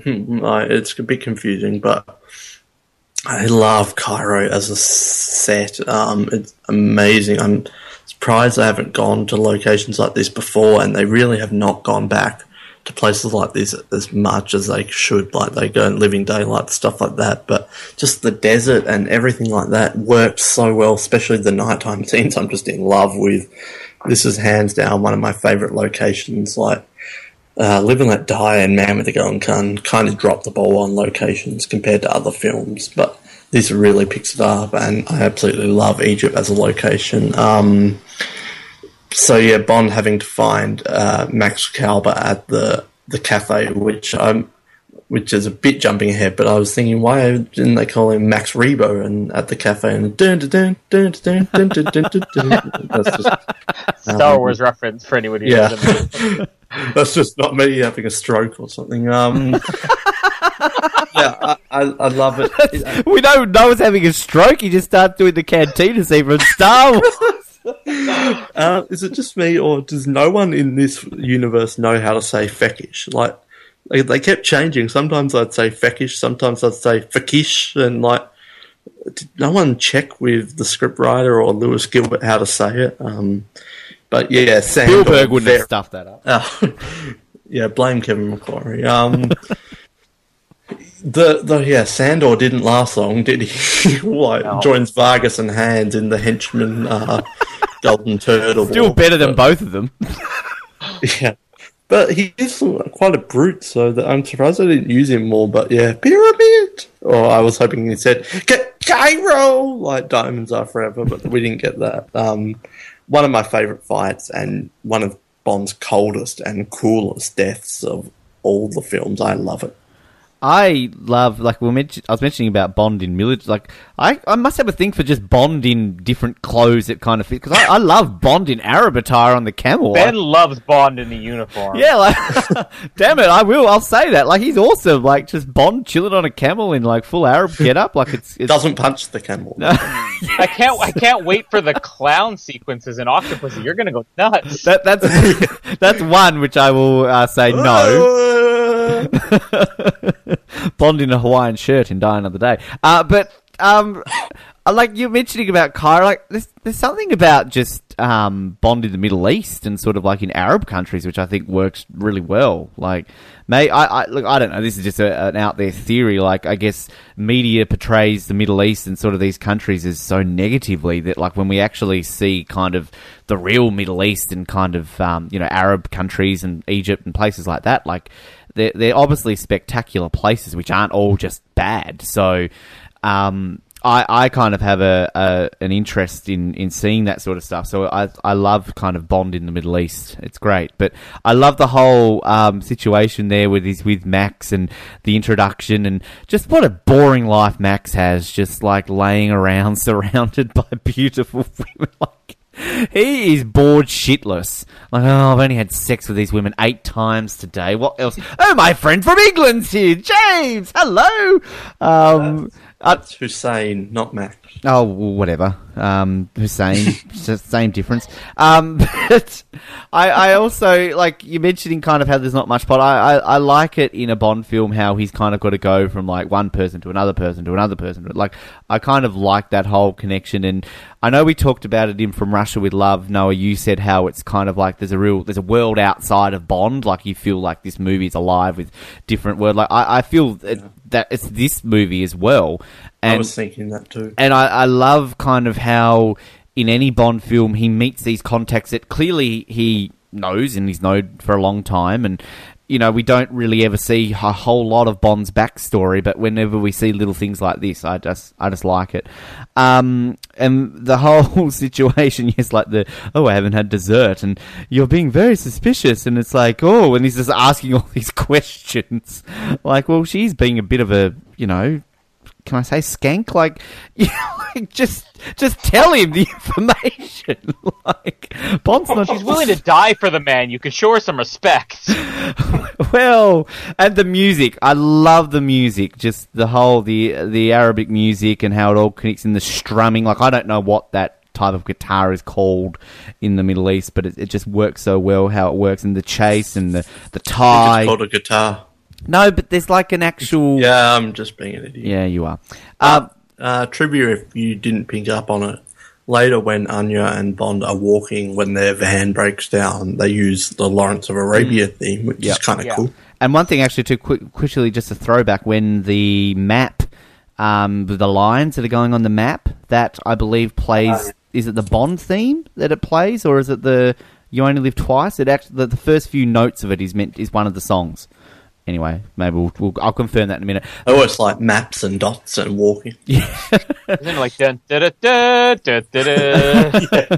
One thing though, and this is a weird throwback when it comes to what this scene reminded me of. Has anyone ever seen the uh, Matthew Broderick Inspector Gadget film? Yes. Yes, when he's holding by the the tie and he's like, "Hey, Gadget, it's a clip on," and he lets go and he falls down. That just reminded me of that scene. I just want to get an Inspector Gadget reference in there somewhere. But um, I can't believe we are one for one on Die Another Day and Inspector Gadget the movie references on this podcast. Which one will win? hey, we haven't played this yet. Yeah, the die- I don't know if we have an Inspector Gadget theme. Dun, dun, dun, Inspector dun, dun. Gadget. Is that what you played just then? I didn't hear. Oh, if you didn't know what Madonna Die Another Day sounds like, Noah, but um, yes. Let's move on Moving before we get any deeper in the Die Another Day camp here. Um, this next sequence, like, I got to talk about this all on its own because I'm going to obviously plead a big case for this for the Hall of Fame. I- I'm going to say it again right off the bat. Uh, the pyramid sequence. Everything in this is so perfect, and how Lewis Gilbert, a man who seemed to have no creativity, you only lived twice, can just nail it on every level. Um, the lighting, the the the music, the Marvin Hamlisch writes, the the sound effects, uh, the absence of sound sometimes, the narrator in the background. I mean, Bond basically just searching. You have these three people all looking around these pyramids, Bond and Jaws and Anya. And I love this scene so much. I went as far in my notes to say that outside of action sequences, maybe just straight suspense, that this might have been the best stage sequence we've seen in any Bond movie up until this point. So this entire sequence here, I mean, I love everything about this. And there really isn't anything that doesn't work, and they keep adding these new things on top of each other. And we get all of a sudden it'll change to purple lights, and then this operatic music that's playing, you know, as Jaws is doing his vampire thing. Like, oh, it's so good. Yeah, this could be my favorite scene in the movie. Every time I watch this, I love this. The nighttime, the use of the nighttime and the lights. Um, this would not work nearly as well if they didn't have the presentation going on in the background. That just makes it because you really get a sense of what is happening here. Um, and just around the py- pyramids is just great. Um, and yeah, you get Jaws, you get Fekkesh, you get Bond, you get Anya. Um, you get Ivan and Boris. Um, you you have uh, Jaws breaking the lock with his teeth, which is just amazing. Um, I completely agree with you. And that epic music, as you said, when it just gets into it in this presentation, everything works here. And as you said, creative, creatively, this is probably the best bit in the film. I absolutely love it. And maybe one of the most suspenseful and coolest scenes in Bond history. I agree with you. There's so much good stuff to say about that. I agree with everything you said. In regards to the Hall of, it's going to be interesting that Hall of Fame debate because while we've got, obviously got one guaranteed scene in there, I feel there's another guaranteed scene in there. We've got two guarantees, so there's one open. Yeah, so I, I'm not. Yeah, look, uh, we'll get to that. We're, we're fa- a fair way away from that, but yeah, I don't really have much to add. It's it's just it's great, and I actually read an interesting thing in regards to the actual show, with the whole narration and everything like that. It's called The Sound of Light, and it is still shown to this day, apparently. So it's an actually it's, Really? a, it's a real thing. Like that presentation. Yeah. You can go to it. Field trip. There we go, everybody. We're all going to Egypt. I'll play Jaws. Well, the entire time during the presentation, we're going to be sitting in our seats, and every once in a while, one of us is just going to go. Slowly, one will go off heading into the night, and then another will follow. That was, reenact. that was the best impersonation of any music we've done all of these episodes. Like- Someone has to get their metal teeth, think- though. To... Do, do you think they end the presentation now with "Hope you enjoyed the show. Good night." Like perfect ending to the sequence too. and then I have somebody in the background. Nobody does it better. Yeah, I want to go to this show now. That would be awesome. um, but yeah, like, I would nothing to add. Uh, I love the the convenience of turning the page though to the meeting. That's just one thing I'll add. But yeah, it's great, and um, I cringe with the uh, jaws biting through the metal because I have this weird thing which like. If I see people biting like metal or material, it makes me Something that happens every day. it makes me get the shivers. Like I just have this. Ugh, just even thinking about it Who right now. bites metal, you know. But like I don't know, because I've got like sensitive teeth, so if I bite metal, I just uh, ugh. Ed never leaves the house because every time he walks outside and he sees people biting street lamps, it just disgusts him. He runs home. Hey, you've never been to West Moona, have you? Um, um, the the next couple of scenes we'll talk about here, like it's interesting that we now get to the point of the movie where it's basically developing this rapport between Bond and Anya, and they're still adversaries at this point. We we have this really cool scene where they're in the I don't know the Egyptian nightclub, if you want to call it that. And- Java Club. yeah, and and Or the they- cantina, as I like to call it. Max Rebo and his band are playing in the background, and I was having a Uh, stroke. Oh, someone Uh, needs to re-edit the band in Star Wars so that they're playing Nobody Does It Better. I thought we were re-editing them for the Jump Up Jamaica. coming soon from Double Oz Seven, the Canteen Band from Star Wars does the hits of James Bond. Followed by ooh. edit, edit that dancing guy into into the cantina in Tatooine. Local Tatooinean jump up Jamaica guy. Uh, but what's really cool about this uh, scene we have here with Bond and Anya is, first of all, you get this impression that they know who each other are, and this is again another thing where there's a lot of backstory that we're not told about. Like the exposition in this movie is fantastic. Usually, exposition is really painful to watch. It's introduced so subtly here. You, you just get them saying, "Oh, I know everything about him." They're ordering their drinks for each other, and uh, then they're going into the details of each, their history. And we get the first reference to Tracy that we've had since On Her Majesty's Secret Service. Hence why I think you partly look at this as like a spiritual sequel to On Her Majesty's Secret Service. Uh, following that, you know, we have Jaws with uh, another kill. He- He's going vampire on this. He's not biting metal. He's biting a neck, so Ben wasn't covering his eyes. Um, Jaws takes a van. Bond and Anya hide in the back together, and then we get to the construction site fight, which uh, again, like the fights in this movie just get better each time. And I think what Roger Moore doesn't get nearly enough credit for is people often say, well, he wasn't fit enough. The guy was 50 years old when he did this movie. I mean, the fact that these fights are as memorable as they are, it doesn't have to be Roger Moore being fit. It's because they're staged brilliantly. So, uh, this whole sequence of events establishing Bond and Anya's relationship and obviously using Jaws as the main villain at this point, really climaxing with this battle back and forth between the microfilm and then the keys to the van and the getaway. I mean, this is some of the best stuff in the movie right here. Yeah, even though I love the second half, I still think Egypt and the first half of the movie is the best part. Even though I do love the tanker battle, um, the, I love the club scene, as you said, a lot of exposition, and but you need it. This you have to build this relationship between the two characters. And Bond, uh, Ben, not Bond, Ben said that I get uh, compared often enough between the two, so I'm Yeah, used but- to Like it. looking in a mirror, right, Waterworth? It's fine. Don't Unlike you, it. Bond is not afraid of metal, though. Um, the club scene is great. I love the Tracy reference. It's amazing. We have our first shaken, not stirred in a very long time. Um, I love the the KGB keep tabs on the different uh, drinks that MI6 agents enjoy. That's nice touch. Um, and then we say goodbye to Max and Jaws posing as what is he like a telephone repairman or something like that. Um, so even though there's not a huge amount going on in this scene, I love the Cantina and like Bond and Anya trying to bid against each other, and they're still not really on the si- same side at this point. Um, and then yeah, construction site, as Colin said, it's just so well choreographed. But my favorite scene has to be the car, the van with Jaws, and this is one liner central. Everything that comes out of Ro- uh, Roger Moore's mouth is just one liners, and as we keep saying, when he does it, it's not so obvious and not so cheesy. It works with him, and when you do the ending kind of thing, Colin, I reckon you could pick every single one of these, just play this scene like hmm, women drivers and like just all these different lines. Play It's any other over- tune? yeah, it's just it's mental, but I love it. Um, I love that car, uh, the van. That just shows. I think this is a good time to talk about Jaws. It's just every henchman up to this point has been. Well, not everyone has been great, but we've had some great ones. But Jaws does what no other one does, and that combines scariness and yeah.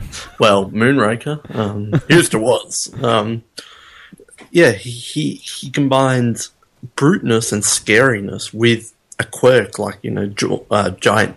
He's giant and he's got metal teeth and he bites metal. Um, watch out, Ben. And like, so we like Nick Nack. He was sinister, but his thing was he was little, but he. He didn't have too much bruteness or anything. I know it's a different character. Mr. Winton and Kidd were very creepy, but that was kind of what they had. They were a couple, that's it. Uh, Whisper, well, Oh God!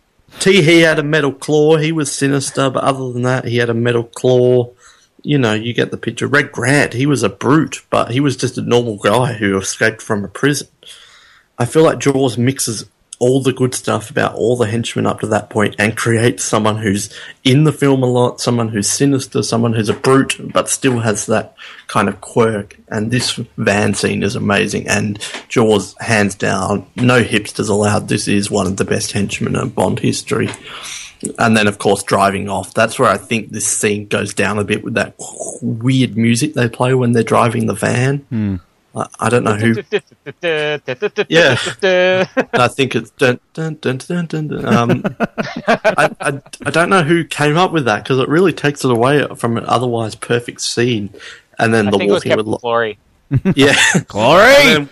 walking away with the Lawrence of Arabia, and it's getting dusk, and you've got classic movie desert walking um, of fading in and out of different places, and then getting to the boat is such a great way to end it off the scene and end off most of the Cairo. I love everything happening here. Jaws is amazing. At least we didn't have kind of like fade cut shots from Quantum of Solace. Like, you know, Yeah. that's one positive. Um, I'm just going to say this, Noah Groves, to put out there saying that he's one of the best. I, I would, he is the best, surely. Like, yeah, probably. Yeah. Like I, I mean, who Hans? Like, um, I uh, there's an episode in itself. I know henchman, but I, I've got to say he's got to be the best. Um, maybe that's what um, nobody does it better. It's singing about Jaws.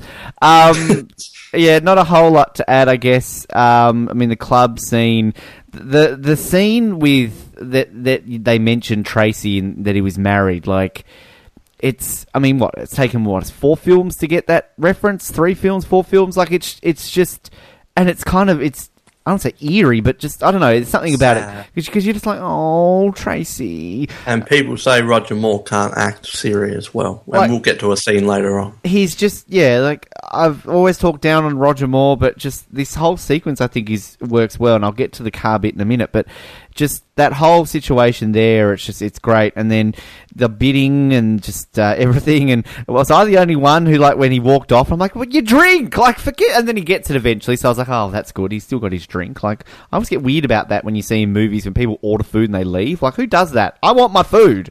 I want my drink. It's people biting metal and leftovers that really bug Ben. Um, and also, it bugs me too that like you got vampire jaws, but like, how does he manage to like not have them bleed everywhere? Like, I'm sure if I bit into your jugular vein, Colin or Noah, like, there's got to be a shitload of blood everywhere. Like, he's got some pretty clean biting methods. Luckily for me, I've got a metal neck, so I'm saying. yes. Um, Well, I, I kind of just to butt in there. I kind of made up my own backstory for Jaws. I like to think that Jaws was maybe like I don't know, Stromberg saved his life or something, so Jaws owes him or something. And I could just picture Stromberg like getting Jaws' teeth all ripped out and then like inserting this uh, sea-related teeth into his mouth and like just really torturing him and making him do brainwashing him. So that's my Jaws made-up backstory theory two of the week. Well, I was reading actually. It's funny you mention about a backstory that look, you two would have read the novels, but in the novel, um, I'm reading here about the backstory of Jaws. Now I don't know if that's actually in the original novel or was in like the novelization of the film. Like, do either of you is Jaws in the actual book? Well, there No, is a there's- novelization of the film as well. That's what I mean. Yeah. So that's well, it's got It here was- that the novelization by Christopher Wood gives Jaws a backstory. So I don't know if you want me to read that, but this maybe we can put it up on our site because it, it tells a little bit about his backstory in the I'd be book. interested to hear that. Maybe not now, but I would be It's, interested. it's a bit long, but uh, maybe we can go in that after. Um, the whole uh, uh, one thing I I love the out of order sign that Bond puts on um on Kalba when he's when he's dead. That funny. Uh, yeah, the the whole the whole car desert the fight like you mentioned about the the pyramids, I would put this up for being in the Hall of Fame. It's just it's so good. And like I love how Roger Moore handles this and just the acting and it's just he's so calm and he's just the the one liners that you mentioned and he's just so witty and it's just oh it's it's so brilliant. We we did mention the Egyptian builders line. Um, like when that couple collapses. Egyptian builders. and of course the woman driver's line like Is that a thing? Egyptian builders? well, it was it's funny because uh, another tidbit about the behind the scenes I was reading about this film is that when they were filming in Egypt, like Egyptian authorities followed them everywhere. They actually needed to keep an eye on them, you know, to make sure that nothing was painted in a bad light for Egypt. So in that scene, um, Roger Moore was told to like mouth the the word the line, and then they dubbed it over later because in case that they would offend Egyptians. And apparently, though, the Egyptians loved it. Like it was actually they thought it was hilarious, so they didn't actually need to do that. I was going to say that's why they've never gone back. Yeah, but I, I love that line and just how it is, and like Jaws surviving this whole fight. Like it's just a it's a constant theme in this movie. Like Jaws gets the shit absolutely kicked out of him, but he Yeah, just I think Jaws is Baron Samedi. He's immortal. yeah. And you mentioned Nick Nack. Do we not want to see a, like a Jaws Nick Nack spin off? Been off. I may be small, but I never forget. Ah, um, and Oddjob. You have to have Oddjob too. yes, Oddjob. Um, but just so Ah,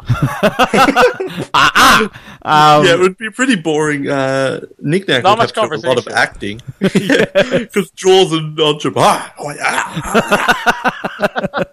I do not understand you. And Hans, Nick- Hans will come in and do all the talk and whisper as well. Um, yes, what? whispers for the narrator. There was we are going to do an episode of henchmen. Double Oz Seven. What? We each play a character. It's going to be a podcast of Whisper, Jaws, and Oddjob, all talking about the henchmen of James Bond. It's International Henchman Federation. What? Uh-huh, uh-huh. But yeah, look, just so good, so amazing, so great, and um, yes, there we go. That's enough. I enough. want to give credit to uh, Roger Moore for something.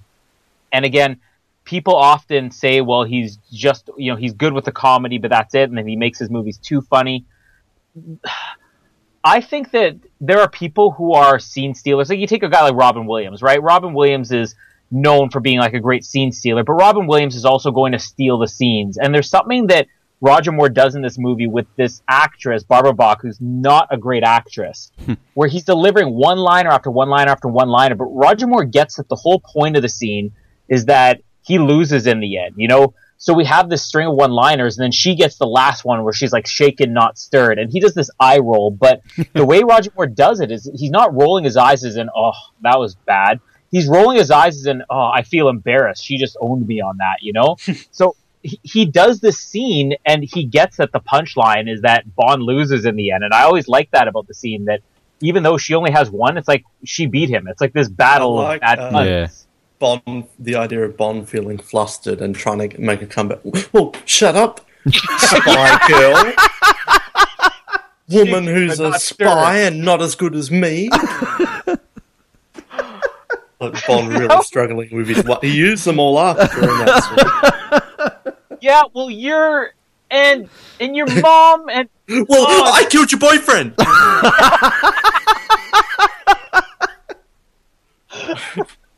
Oh god, that's funny. how do you like that, Anya? Nee, nee, nee, nee, nee. there has to be like a role playing episode of this podcast.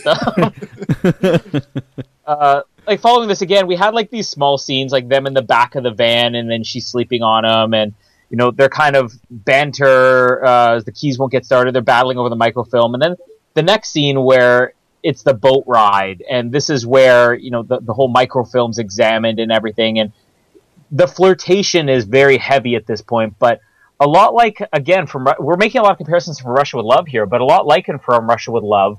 This is a movie where the two sides are just constantly playing each other, and they know that they're playing each other, but it's just who's going to get the upper hand. And in the end, you know, Bond is knocked out. You know, Anna's Anya's got her gadgets too, and Bond's knocked out. He wakes up. He treks through the desert to Lawrence of Arabia. He ends up in another M slash Moneypenny slash Q on the scene, and who does he find? He finds Gogol and Anya have beaten him there, and they've joined forces. So we have this quick scene where uh, Bond finds out that they're going to align, and then they all go to Q to examine it. Um, this is again just the story moving forward. I don't think there's a lot that happens here. The scenes aren't that memorable, but uh, I do like again like when we see Q and Moneypenny and M. They're all and like you said, I mean, why is Q there? Like, did they need him on site?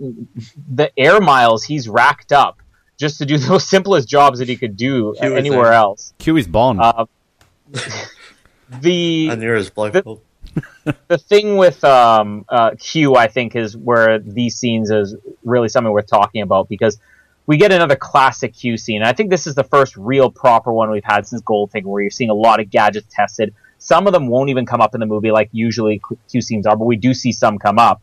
And we get the great line where there's the floating tea set that decapitates the dummy. He's like, "I want that ready for Ahmed's tea party." I'm just thinking in my head, like, is this like part of an assignment, or is this some friend of yours and you want to play a trick on them?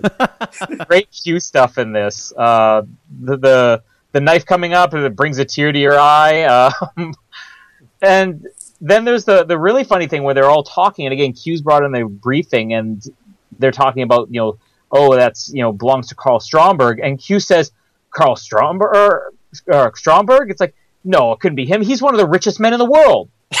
yeah, because Goldfinger wasn't evil. Um, It's, Uh, it's yeah, all those Q really- homeless people that are the major villain. yeah, exactly. it was all those hobos like Blofeld and Goldfinger. uh, I think Q's really the star Hobo. of the sequence here. I love that Q's I've brought got in you on. now, Professor Hobo. Um, That's Spectre.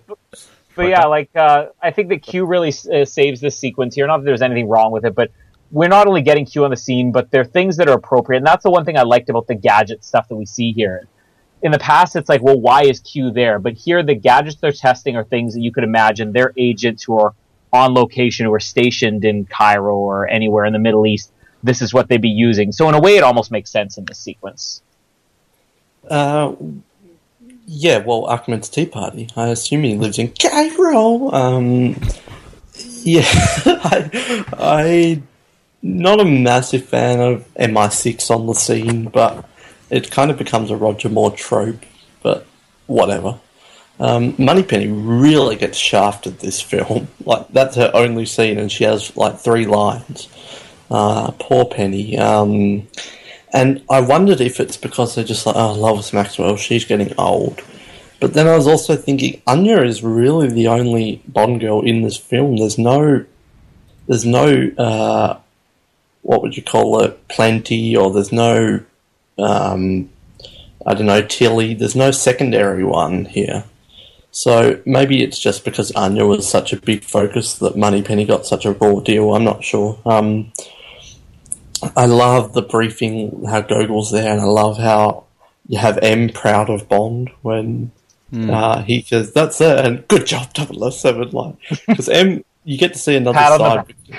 Yeah, because he always gives him a hard time in the office, but then when it's up against the Russians, then this is the star prized agent, and good job, 007.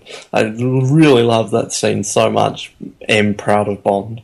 And then, of course, Anya gets it and Gogol strikes back. Um, yeah, not a whole lot other than setting up the second half of the film, but I think there are some fun moments. And as you said, the, the Tea Party, um, it's been a while since we've had crazy gadgets going on in the background, which is always my favourite Q moments where you see this. Like, what are they doing with that in the background? So it's, it's a fun scene. I'm not a huge fan of MI6 being in a temple or whatever. We'll see it again in Moonraker. Like, it's not my favourite.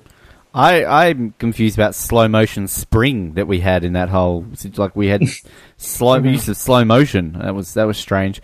Um, I don't really have anything to add. I, I liked um, when he gets in there and he sees um, Anya and General. I'm going to call him General Google because I think it sounds better. Um, Google? Google. but and you see Anya and she's kind of got that real like cockiness, like you know she's beaten him, like because she's gotten the microfilm, so she's all like nee nee nee nee nee. Um, but yeah, and then the whole oratory thing, like when they're zooming up on that, zoom in on that. What's an oratory? And, and what what do they say it is? Like it actually is a thing before they work out it's a labor- laboratory. Like- Oratory, Dr. Leiter. Um, a genuine Felix Leiter. Uh, so, gold. So good. Why is that funny? We talked about that last episode. Um, I've got nothing else to add. Quick, I'm, I'm, I'm going backwards in time frames. What we're talking about. oh, that's funny. A genuine feelings. Alright, moving on. Um, Wow. I have a note. took a Oh yeah, weird turn. We didn't Yeah. laugh that much in the last episode. Why are we laughing so much now? I don't know. Uh, we can kind of Alright, talk about the alright. next train sequence on its own. I think uh, you know, we've been on trains a lot, and trouble just seems to follow Bond. There is what I noticed. Like, Why does he always not- catch trains? Like he always Yeah, gets like- attacked. I know, I, and obviously, you know, Tee Hee snuck on the train, and Red Grant ambushed him on the train, and Jaws snuck on the train. But I wonder, does Bond miss the action? Like when he's just riding on a train, it's a peaceful ride. Does he just walk up to like some random guy and punch him in the face and like, "You want to fight?" It's like this is what I do on trains. How about it? You know, I Well, I. I, I didn't know that they had uh, the Cairo Express straight to Italy. Why are they even on a train? Um, the, the the one funny thing I found here was that obviously Bond and Anya have just eaten dinner, and Bond says, uh, "I'm surprised you have such a healthy appetite," which is basically a nice way of saying you just made a pig of yourself at dinner, Anya. Um, uh, yeah, then we get the the quick fight. Uh, Anya gets knocked out. Um, again, the, the the clever thing that they do with these Roger Moore movies, and I remember I was talking about this in both Goldfinger and You Only Live Twice that sometimes the best fights aren't well relying on Sean Connery or Roger Moore to do it, but just stage it in a way where you're using the environment. And I think that's what's fun about this train fight, even more so than the previous train fights, is it it's not just two guys fighting in a train. I mean, you have things like the using the light uh, fixture, the to electrocute his teeth and everything, and then dumping him out the window. And I think it's a really fun fight scene. Um, I do wonder though with Anya is that when she comes to, she's basically now all of a sudden she's you know all over Bond. She's like, "You saved my life," but from her perspective, she just sort of got knocked out. She didn't know that Jaws was about to chow down on her, but she's assuming that he saved her life. So uh, that one moment. We're, again, we're saying we're going to be nitpicking little things in this movie, and it's just kind of a minor complaint I have is that she really shouldn't be turning around on him so quickly because he saved her life. Because from her point of view, she didn't even know what he did. It, it, it is a bit Tanya-like. We keep bringing up from Russia with Love. It's like, when did she suddenly become a good guy? Um, apparently, I'm working with the good guys now, Mister Q. Oh, Yeah. oh. any excuse. Um, I, I enjoy it. There's not a huge amount going on here other than a cool fight. I would still say From Russia with Love is better, but this one has always been a memorable one for me. It's so awesome. I love the one-on-one, and I think this film should be called Jaws: The Revenge, not uh, Oh, Spy better, Love Me. better than the actual movie called Jaws and the Jaws the Yeah. Revenge. Yeah, exactly. Jaws and the Revenge. Is that like the other shark is called Revenge? um, yeah, it, it's a great fight. I love the using the, the light thing with the teeth and then out, and it's nighttime when he falls out. Um, and I love that he just keeps getting up and he's never going to die. It's just amazing. I, I love it. It is a bit Red Grant like how he's just following Bond the entire film. Uh, I think it's amazing. I love it. Um, not Russia with Love for me, but far better than Tee Hee and one of the best train sequences in any of the film. It's great. I just had this picture when Colin was talking about him just getting on trains and punching people just back from Doctor No when he punches that guy. Where's the girl? I don't know. But like, he thought he was on a train. That's why he did it. Um, yeah, I've got nothing to add. The only the one thing on my notes here that I wrote that I thought would be hilarious is that when he falls out of the train and he gets up, it'd be hilarious if they panned out and there was Tee Hee sitting there going, "Oh, happened to you too, did it?" Um, or Baron Samedi's still On the on, train. on the front of the train. um, but yeah, Rides trains around the world. It's it's it's kind of like Bond on trains and Bond and skiing. Like, just can't Yeah. catch a break. Um, after this, they basically arrive in. Uh, okay, this is the one location I am always confused about. So, w- this place they go is this a country? Like Sardinia is is it a country? Is it p- a province? Like, what is this place? I assumed it was just a location in Italy. Um, it is um a small town on the Mediterranean. Uh, sorry, it's a it's an island um, off the Italian coast in the Mediterranean Sea. Is it part of Italy though? Conspicuous Please- place yeah, to have a massive, massive villain there. It's an on a small yeah, island. an town. autonomous region of Italy, the second largest island in the Mediterranean Sea after Sicily and before Cyprus. right. Jeez, you're smart. Well, so is Wikipedia, but um, All off the top of his head, everybody. Yeah. yes, I, Um, I know a lot about it, Mediterranean islands. So we start a sequence of events, which is basically Mr. Sterling's Sardinian adventure. Um, he assumes another identity, which is a complete bust. Somerset Bond- to you. He really needs to stop assuming these identities because nobody's buying it, are they? Like, it takes about two seconds for everybody to catch on. That's not Scaramanga. That's My not name's Mr. Nash. I'm in Sterling. yeah, we'll get the correction from from Russia with Love. Um, yeah, so we're introduced to. I, I guess you could consider her uh, a Bond henchman. Um, I don't. Would she be considered a henchman? Oh, Uh, ben Patel made it's a small part, but Naomi. Lame. oh, I don't know if I consider her lame. I think that there's an interesting idea there. It's just there's not enough screen time. But I mean, we really do get that Stromberg is exactly like Scaramanga because she can't be concealing any weapons in that bikini she's wearing. Um, you have to wonder. she has a couple of weapons. Yeah. but Naomi picks them up. Um, there's a little bit of Bond playing his Sterling thing, and then we get Bond meeting Stromberg, which it's the second Stromberg scene we've had, and it's again, it's carbon copy of what we've seen so many times before. But I think the performances of the actors really pull it off. I was always bothered by the scene in here where he's testing Bond's identity, and he's like, "Well, of course you know what that fish is," and he gives like this uh, crossing his arms, like, "I've got you now." Like it's, just- it's a little bit too over the top, and then I Bond know has the, fishes. Bond has the stall and everything, and of course, it's such a brief meeting. Like, I think this would be my one complaint of the movie. You know, the meeting with the villain. When they were writing the movie, maybe they just felt like they needed to introduce a villain. Like, we need something in this spot. So this scene is just, it's completely pointless because the second Bond walks out of there, you know, why is he there in the first place? I don't know, to study Atlantis, but he doesn't see anything in five minutes. And then as soon as he's out of there, like, those are the guys that attach you to Jaws. And it's like, yeah, it's like, that's James Bond, that's Anya Massavine. He knows everything about them. And the even more confusing thing is that, you know, before we get into the whole action stuff that's about to come, is that he tells Jaws, wait for them to get on shore and then kill them. Well, you're in the middle of the ocean with nobody around. Like they're still in the building. Put a bullet in their head. Yeah, why didn't they just use the Tiger Tanaka branded slide? Yeah. Well, Feed the to the they clearly they you know have bombs on helicopters. So Maybe that was the last helicopter they blew up. Um, well, the pilot union probably caught wind that uh, all these these helicopters just happened to be going to Sardinia. happened to be blowing up.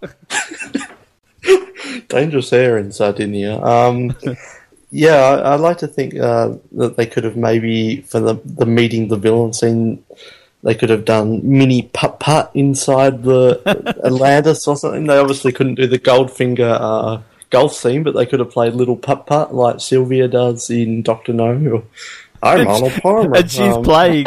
she's actually playing there. Yeah, Sylvia. Sylvia Stromberg. She's like, "Oh, no, fuck you, James." Well, that could be when we are talking about the villain's uh, children, uh, Sylvia Stromberg. Um, she Yeah. could be. Uh, Case could just be her uh, stage name, and then we got the Ar- Ar- Arnold Palmer guy uh, there with Bond. Um, so that would have been better. Uh, we we didn't mention that when they arrive, we get to see the first glimpse of the Lotus. And I'm not sure if either of you picked it up or not. Anya calls him Major Boothroyd Yep. which annoyed me. Yeah. Because I just associate Boothroyd with that idiot from the first one. Um, and, like, why did they have to do it? I mean, Tiffany calls him Mr. Q. Why did she have to call him Major Boothroyd? But I guess she's more of a professional. Um, I don't know. It's weird. He's also an idiot. That's why. yeah, but it's just like who came up with this? Like after fifteen, uh, after nine films, we're going to call him Boothroyd again. It's like I, it just sticks out to me. Um, Well, I I mean, uh, I'm just going to cut in really quickly. I, I think the answer to that is again because they've taken this time to show the backstory about how these two sides know everything about each other, despite the fact they're like a secret agency. So the fact that she's calling him Boothroyd's almost in a way telling him, like, I know everything about you. I kind of like that. Was Q in the Navy too, or we don't know Uh, the Q backstory? He was, uh, yeah, he was, he was uh, the guy on the boat that uh, built the rudders. Yes, Yeah, um, that's what I heard too. um, the the meeting, it, it's not like I'm bored, but there's just not too much there. Uh, we have the weird thing where he doesn't want to shake his hand, and then I since read that uh, Stromberg has like webbed fingers, like he's from the ocean or something. But they did not go to any effort to show that. Like, I don't want to shake your hand, and it's like. Well, there's a reason for that, so make it a bit more obvious because otherwise we're going to have to read it on Wikipedia. Um, I don't hate the scene; it's just kind of random and not one of the best Bond meeting the villain scenes. But there's some art stuff in there. I just wish that we got a bit more backstory and character from Stromberg, other than he loves the ocean, wants to build an underwater city. My question here is, how did Q get there? Like he just knew that they were going to there at that exact point on the boat. Like, I mean, convenient. Why wasn't he on the train? um, and I, I do, we do get one of the most famous Q sort of interactions that is often shown when it comes to showing who Q is. Of course, when um, Bond gets in the car, Q, have I ever let you down? Closes the door frequently, and then he drives off. yeah. Um, Q is in so much of this film. It's the most Q so far. I love, love, love Naomi. She's um, just We knew you would, Ben. but no, if a woman appears scantily clad and has less than four lines, she's one of Ben's favorites. but in all seriousness, like besides the fact that she is absolutely gorgeous, like I, I kind of just like her playful nature. Like she's meeting Yes, Bond. yes. No, like, like hear me out. Like she, She's she the poor woman's Xenia top, basically. Like I'm saying that in all honesty. well, It's like I can see, Yeah, I, I can, can see I can that. see that too because I think like she she she's just evil. Like she meets and like she's kind of like doing this like flirting thing, even though she knows that quote he's married. And then obviously when we get to the chase, she's like driving the helicopter and does a little you know look at Bond as they're flying there like sadistically. like yeah, I just I don't know. I just I like her character, even though she says like four lines. And I love the fact that like the relationship with Anya, like, oh god, darling, she can show you around, and then like they come out of the elevator and they're like having a conversation. Um, I also love Bond's line when um, they meet her for the first time, and she says something like, "Oh, you're on holiday? Well, where there's an ocean, uh, the marine biologist is never on holiday." like what? Really? Like marine biologists go on holiday to the beach? Oh, I better study the fish. Uh, and the whole the whole interaction thing, like it's just. Yeah, it, there's something about it that I thought was a bit funny because, like, yeah, they've met up, they've gone into this room, they've met for like two minutes. Oh, I've got somewhere to be. Okay, off we go. like, just why. Um, Yeah, like does the scene? Let's be honest. Does the scene need to be there? Does Bond No. need to meet Stromberg? I, I think I think you could do away with it. Like I just feel that, yeah, there's just not a whole lot in it because it's just like it's it But- feels forced that it is. I think it was Colin. You might have mentioned it. It just feels forced that oh shit, we're an hour or something into the movies. The villains haven't met yet. We've got to have this thing. I think you do need it because otherwise, the only time Bond and Stromberg, in, like maybe they could have done it better, but the only time Bond and Stromberg interact, interact then is when he captures all the sailors and at the very end when he shoots him after like 30 seconds. So I feel like that would not be enough, and it's like they don't even know of each other otherwise. Can I just quickly point out really quickly here too, because I know we're about to get to this chase sequence and it involves the Lotus, but I found it very interesting when it came to the Lotus that um, I was reading that uh, at the time of Bond, at this time, of course, it was very well known, one of the most biggest franchises in the world, very lucrative for sort of companies to be featured in the film. So the PR manager of Lotus actually, like, he wanted them to be in a Bond film. So he actually turned up to Pinewood Studios driving the Lotus. Um, covered like all the names of Lotus and covered everything on the car, so nobody knew what it was. He parked it outside the set so that producers would see it. The car like had all these people attracted around, like, oh, what's his car? What's his car? What's his car? He got off, drove off, and then, as expected, like um, Albert Broccoli, like chased it down because he really wanted to know what it was. So that's how he got it in the film. And I believe after this, it was like the biggest selling car in the world for like at least a year. But yeah, so I thought that was And a cool uh, story. also the the most wrecked cars in any year because everyone was driving them into the ocean. yes. Why won't it turn into a submarine? yeah, the most Well, why selling car talk- and most spent on insurance as well. Why don't we talk about the Lotus really quickly then, since we're already on the topic? Um, I know that this is such a popular Bond car, and some people consider it even above the Aston Martin. And I think as far as as a gadget mobile goes, the Inspector Gadget Mobile. Um, as far as like a car with gadgets, uh, I do agree. But if there's one thing that hurts some of the Bond movies in the '70s, and it's it's the dated look of stuff. And I always felt like, again, having not seen this movie until you know probably around the time of Die Another Day, so you know we're talking 2002. I always liked Bond cars that uh, were, you know, very classy looking, and this looks like such a cheesy '70s car now. At the time, I can understand it was probably really popular. It looked different, but I look back on this and I'm like, to me, it just looks tacky, you know. I, I disagree. Just to jump in front. Of, I, I I think it's a very sleek, sporty looking car, and yeah, I can see maybe it's a bit I don't know dated, but you still see these cars. You still see cars that are very sleek like this, and like I'm a fan of sort of sports cars, and I I, love the look of the Lotus. I think it's a, it's a beautiful looking car, and maybe I can see what you're saying in terms of like a classic car, and it's it's sort of it doesn't look as stylish as an Aston Martin. I'll give you that, but mm. like it's I don't know. I I have I've seen.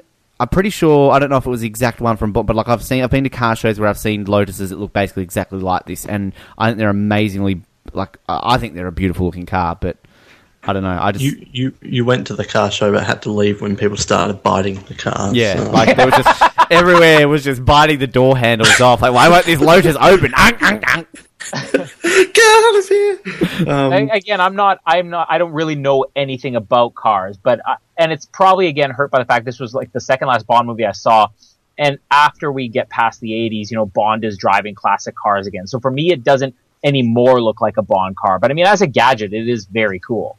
Mm, I kind of agree with both of you. Um, on one hand, it does look a bit dated and clunky, but then all you need to do is fast forward half an hour and see the jet ski and everything's all. Suddenly, the Lotus looks amazing after you see that fridge jet ski. Um, Fridge jet ski.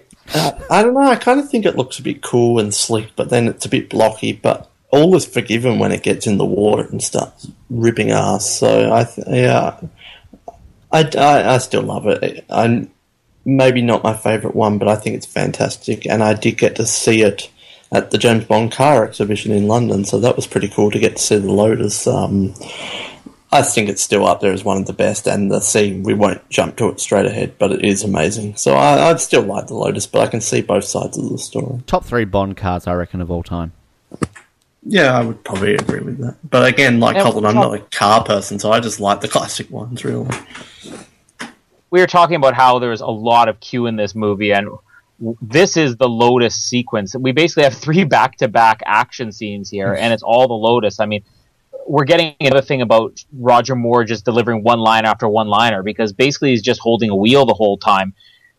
But these sequences are so good, and it's so hard to. I mean, obviously, it really you know climaxes with the underwater stuff, but even before we get the Lotus going underwater, we get this great car chase, and you know they're going around these corners. And one of the things that I like in the car chase is that we're not seeing green screen really, and you're seeing the actors, like the real actors who are playing the henchmen, and you can see this real car speeding down the road, and they're sticking their heads out in the hair. Like it, it was very real, and I think this is one of the first times we're getting a lot of interaction with the real speed of a car chase. Um, following that, you know, we get the the helicopter chase and uh, Bond kills Naomi. Sorry about that, Ben. and then the underwater car chase. Which, oh, underwater car chase is so good. I mean, all three of those scenes have their best moments in it. For me, the car chase, I love the uh, the car that falls directly onto the house. And then the guy comes out and he's like, "Oh, mamma mia!" blah, blah, blah, blah, blah." I always wonder, like, I wish it was subtitled. I've tried to subtitle it, and I don't know what he's saying. But like, do we have any theories on what he was saying? Is like, "Mamma mia! This never happened to the last homeowner." You know, I would love to know what he was saying there. Um, I with think the he says "Mamma. Mia" in in cur, in chert in certo. Is that what he says? I've written down there "Mamma Mia." In, maybe I'll Google translate that. Keep talking. Yeah, Oh, my pasta is ruined. oh, Well, you gotta wonder. Sometimes do they take the, the the extra time to get a real translation, or is that going to end up being complete gibberish? yeah, probably. the helicopter chase, I think, you know, really good moment with the the missile taking out the helicopter, and of course the underwater stuff's great.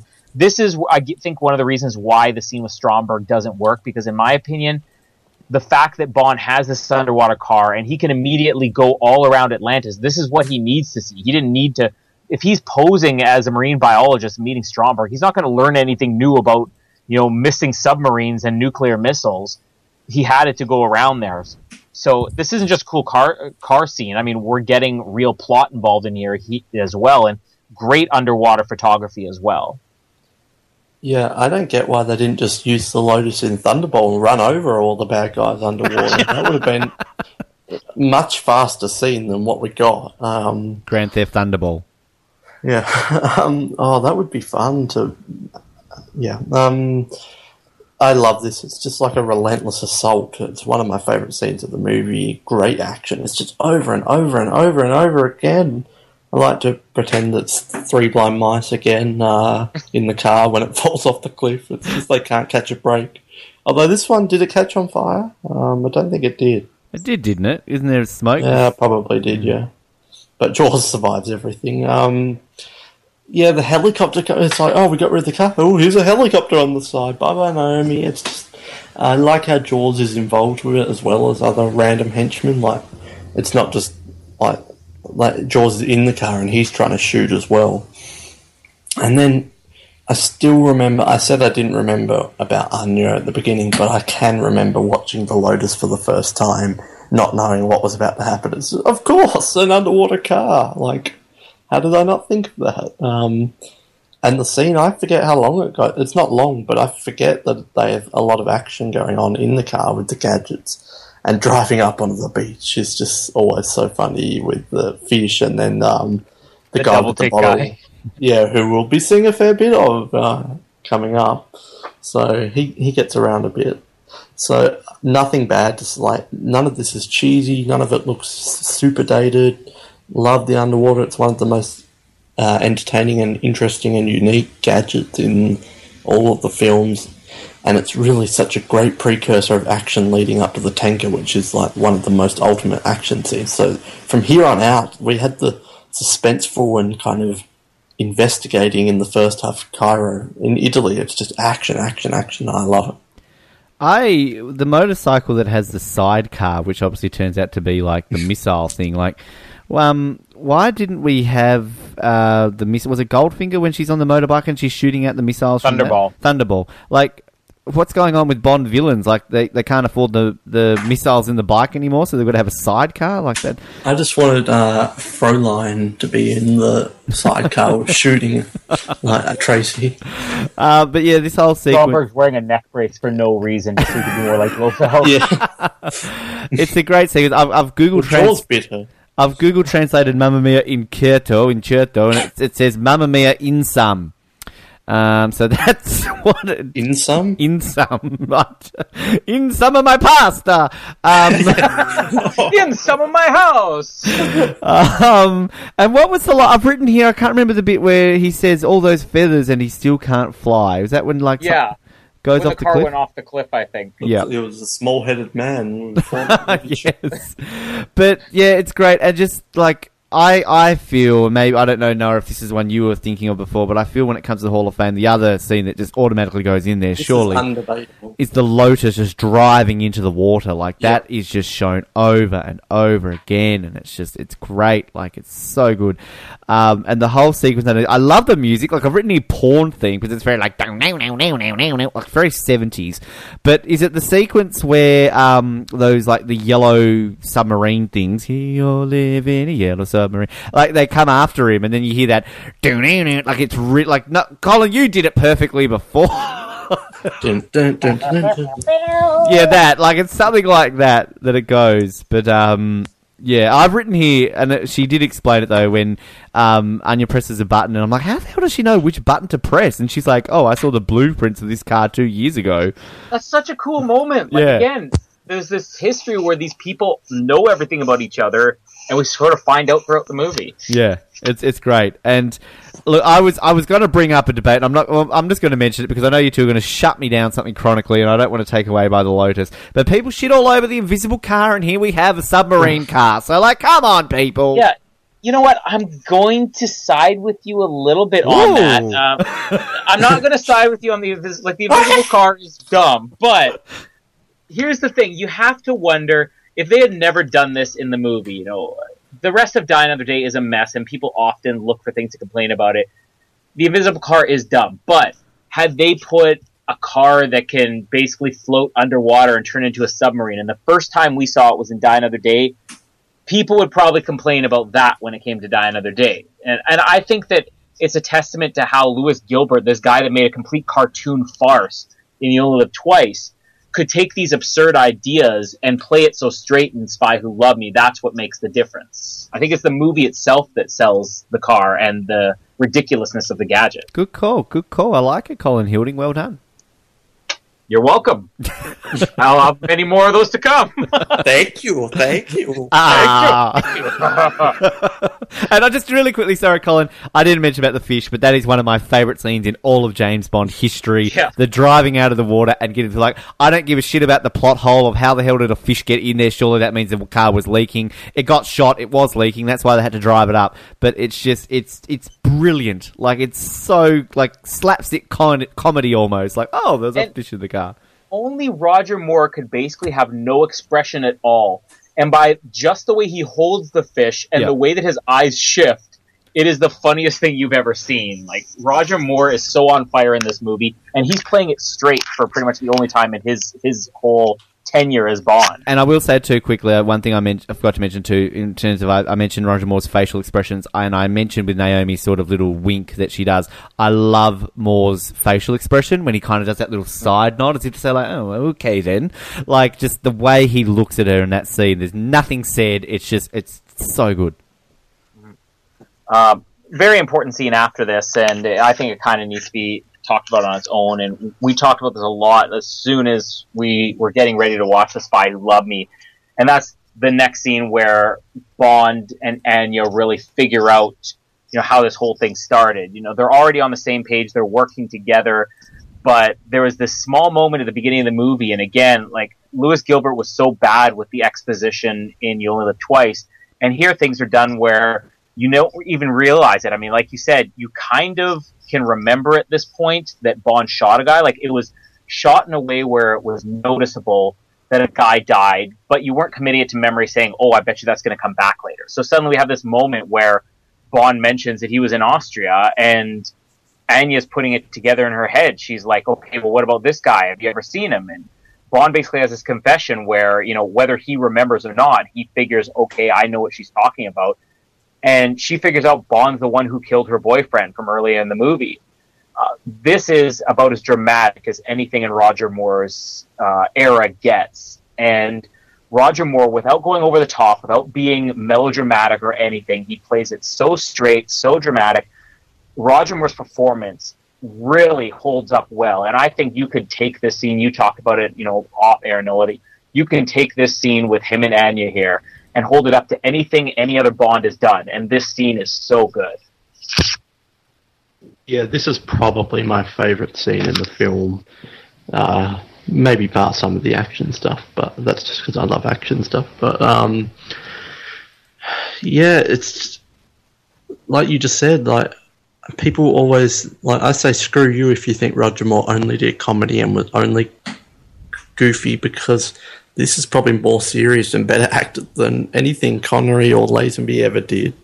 Um, well, maybe not Tracy's death, but I think Roger Moore probably could have pulled off Tracy's death after seeing this scene again. Um, well, not killing Tracy, but yeah, um, it's amazing, and it's a great callback to this kind of little subplot that's been going on. Like, it's not critical to the film, but it is still important, and it's not the main plot, but it's still there to add depth. Um, I think the acting is amazing. Roger Moore is so good. Um, and I love it. That when this is done, I'll kill you then. And you just see it his face like, oh, I am always joking. It's time to take this seriously. And you just see in his face that um, my wife got killed, so I know exactly what this is like. Um, I can understand what's going on because I went through the exact same thing, and I'm responsible for doing to you what someone else did to my wife. Um, so does that make me a bad person? But I, I had to do it to survive and for my job. So it is a very good scene. It's one of the best scenes in the history of the series, probably, and one of the most serious and well acted, even from Anya Barbara Bach, who we've been kind of ripping into a bit for her acting. I rewound and watched this scene again. I think it is flawless and amazing, and it just really adds some more emotion to this film that which is more serious than the past two, but is still goofy. But this just adds it to make the perfect mixture of uh, a film that is shaken, not stirred.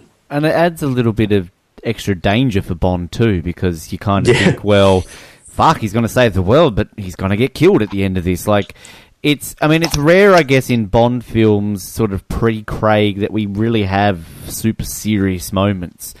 And this is one of them. And yeah, I think I shit all over more as a Bond, and again, like he's improving through these re-watches, but just you can't take away from him in this scene. I mean, you know, Craig era Bond films, you have moments I feel a lot more frequently like this, but they're obviously a completely different tone of James Bond film. So I mean, we're still in the times where, you know, we have if you you go through the plot they're sort of very OTT, and we've just sort of witnessed a scene where a car freaking turned into a submarine. But like, we still get this element of real seriousness to it, and like we we sort of mentioning a lot to From Russia with Love, and Colin, you said sort of you know each side is trying to play each other and all that sort of stuff. But I mean, you didn't really sort of get in From Russia with Love like Bond trying to get killed at the end of it. It was sort of that relationship, whereas this one you feel like they're both spies, they've both got their missions, they're both trying to achieve something and and like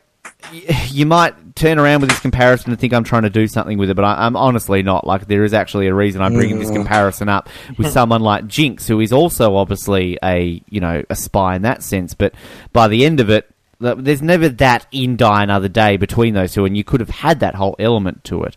Whereas this, I think, it, it's a perfect way of doing it, and yeah, this is just it's great. It's a great scene.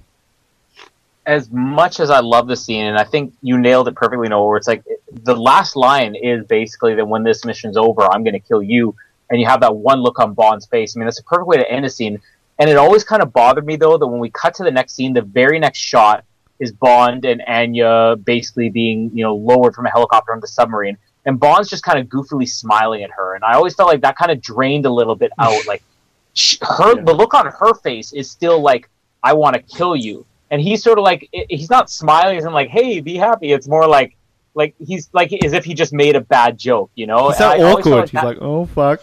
it, it, it drains a little bit out of what we just saw in the previous scene, and uh, I don't know if it was partly done, you know, to make the audience forget, so that when it came back later, you know, with her trying to kill him, it, it, was more effective. But that's just a small moment that bothered me. Um, after that, they're they're basically onto the uh, American or is it American or British? The submarine they're on. I didn't really pay. I know the captain sounds American. It's American, isn't it? I assumed it was American. Yeah, so they're on the American submarine, and um, they meet the captain, which I'm going to say it right now, un- unsung hero, the actor Shane Rimmer. Uh, we've actually seen him two other times before this. He was one of the mission control guys in You Only Live Twice. He was Tom, the sec- very clueless security guard in Diamonds Are Forever. And here he gets a really big role in. Ah, Tom Mask. He's wearing a Tom mask. He's wearing a mission control mask. These masks are McDonald. coming back. um, but yeah, like uh, this guy, even outside of James Bond, he's been in everything. I mean, th- he was in Star Wars. Uh, I had to look up because I already I knew he was in the Superman movies. He played two separate characters in Superman, and he's in Star Wars where he's the guy who asks Luke, you know, this R two unit yours looks a little bit beat up. You want a new one? I mean, very small roles, but he, he has a history in some massive blockbusters. So I'm going to call him an unsung hero. And I think his character is probably the most fun sidekick uh, that we have um, in most of the more movies of the 70s here.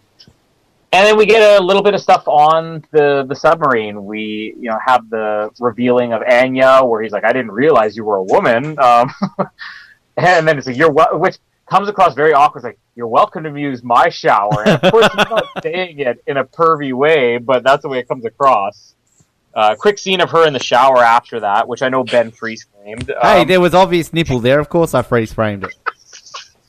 uh, that's not a surprise. And then the Liparus swallows them. Um, you only live twice. Plot continues. what film are we talking about? Uh, Wow, nipples and swallowing. Um, yeah. um, yeah, I, we'll just kind of end it as they get on to the Liparus and the unveiling of it before we really get into Stromberg and his plot. You know, we have the introduction of the submarine here, and the set is what we really have to talk about here because up until now, the set in You Only Live Twice is like it was probably something that was looked on, you know, ten years later. We're at this point where people are thinking the size and scale of Volcano set will never be topped in any movie. And here they build something with the inside of uh, um, the the Liparus, which is bigger as far as size goes than anything they'd ever constructed. They built an entire soundstage to hold it. Uh, and this thing is enormous. And I think in some ways you kind of take it for granted because on one wide view, there's so many different sections that it doesn't necessarily look as big as the volcano, but you have so many sections you go inside. I mean, this is arguably the greatest set that probably, maybe even to this day, has ever been constructed. I can't even fathom how much work went into constructing this. Yeah, Ken Adam is a genius. Um, he's the unsung hero, I think. Um, it. I don't know if I like it as much as the Volcano base, but it's hand down one of the best sets in the history of the films, and it makes for such a great location for a big battle. Um, and it's not really the villain lair, but in a way it is, and it's just so cool. It's so massive, and this big explosions going on, but then you realize this is in a ship that all this is happening. I love it. Um, we mentioned you mentioned Star Wars. Um, I, I feel it's very Star Warsy scene when when the uh, Liparus swallows the submarine, kind of right back to the opening of A New Hope. That was sort of my notes there. Um, Oh yeah, Well, yeah, Spectre's uh, Blofeld's Death Star. Yeah. I think is in the new film. Um, yeah, I've written here obvious nipple. Uh, I've already mentioned that. Uh, but, but yeah, look, I, I, the set's great as well. I mean, I've still got a very soft spot for the volcano. I don't know, but this is up there with the volcano. I have to was agree. no ninjas here. Yeah, there's no ninjas coming from the ceiling and no Hans. So, um, but yeah, and the whole bit where they've captured and they've got to give up and come out there and ah, it's it's great and it's sort of really obviously starting to set up into the uh, concluding. Well, you know, the cl- concluding scenes. Not when we're not about to end like right now, but you know. What I Well, mean. it is like there's still probably half an hour left, but you're right. This final scene is pretty much the rest of the film. It's just bit, one big long battle, and then a confronting Stromberg. Really, I, I just really quickly, Colin, uh, as well. I love the like, and not just because she's in the shower, but I love the re- I love the reaction of the random sailor dude who comes in, and he's just like, "What? Haven't you ever seen the commander take a shower before?" yeah, exactly. um, you mentioned when they're they're forced to come out and surrender. Um, that's one of the scenes I think that's almost unintentionally funny. And uh, first of all, I do like again just real quick mention remake of You Only Live Twice or Stromberg being inspired by uh, Blofeld. He's got Blofeld's monorail and he's just remounting it. yes, I loved it when I saw that. Um, when they do get them to uh, two main things here. When they do get the surrender, where they all come on board, first we actually see we finally see the Lewis Gilbert floating camera we've been wondering about in every movie because the floating camera becomes part of the plot from this point on, which is awesome. Um, I wish then- uh, they didn't come out and they hid, and we got. We'll be back. We'll be back with the dogs. the dogs. We'll be back with the dolphins. Uh, I, I like that Stromberg again. This is unintentionally funny. Where the only moment where I think he really doesn't have anything intimidating of him, and yet he's saying something so vicious. He's like, "Surrender. The alternative is extermination by cyanide gas." And like, like I would have rather you just said the the the alternative is death, but like like extermination, extermination by gas, by cyanide gas that you will die from. Like, just on and on. I don't really think that uh, he sold it. And I always wanted, right there, the the captain to you know be like surrender. Tom, the security guard may have surrendered, but not the captain. I have to live on to tell Luke to uh, possibly give up his droid.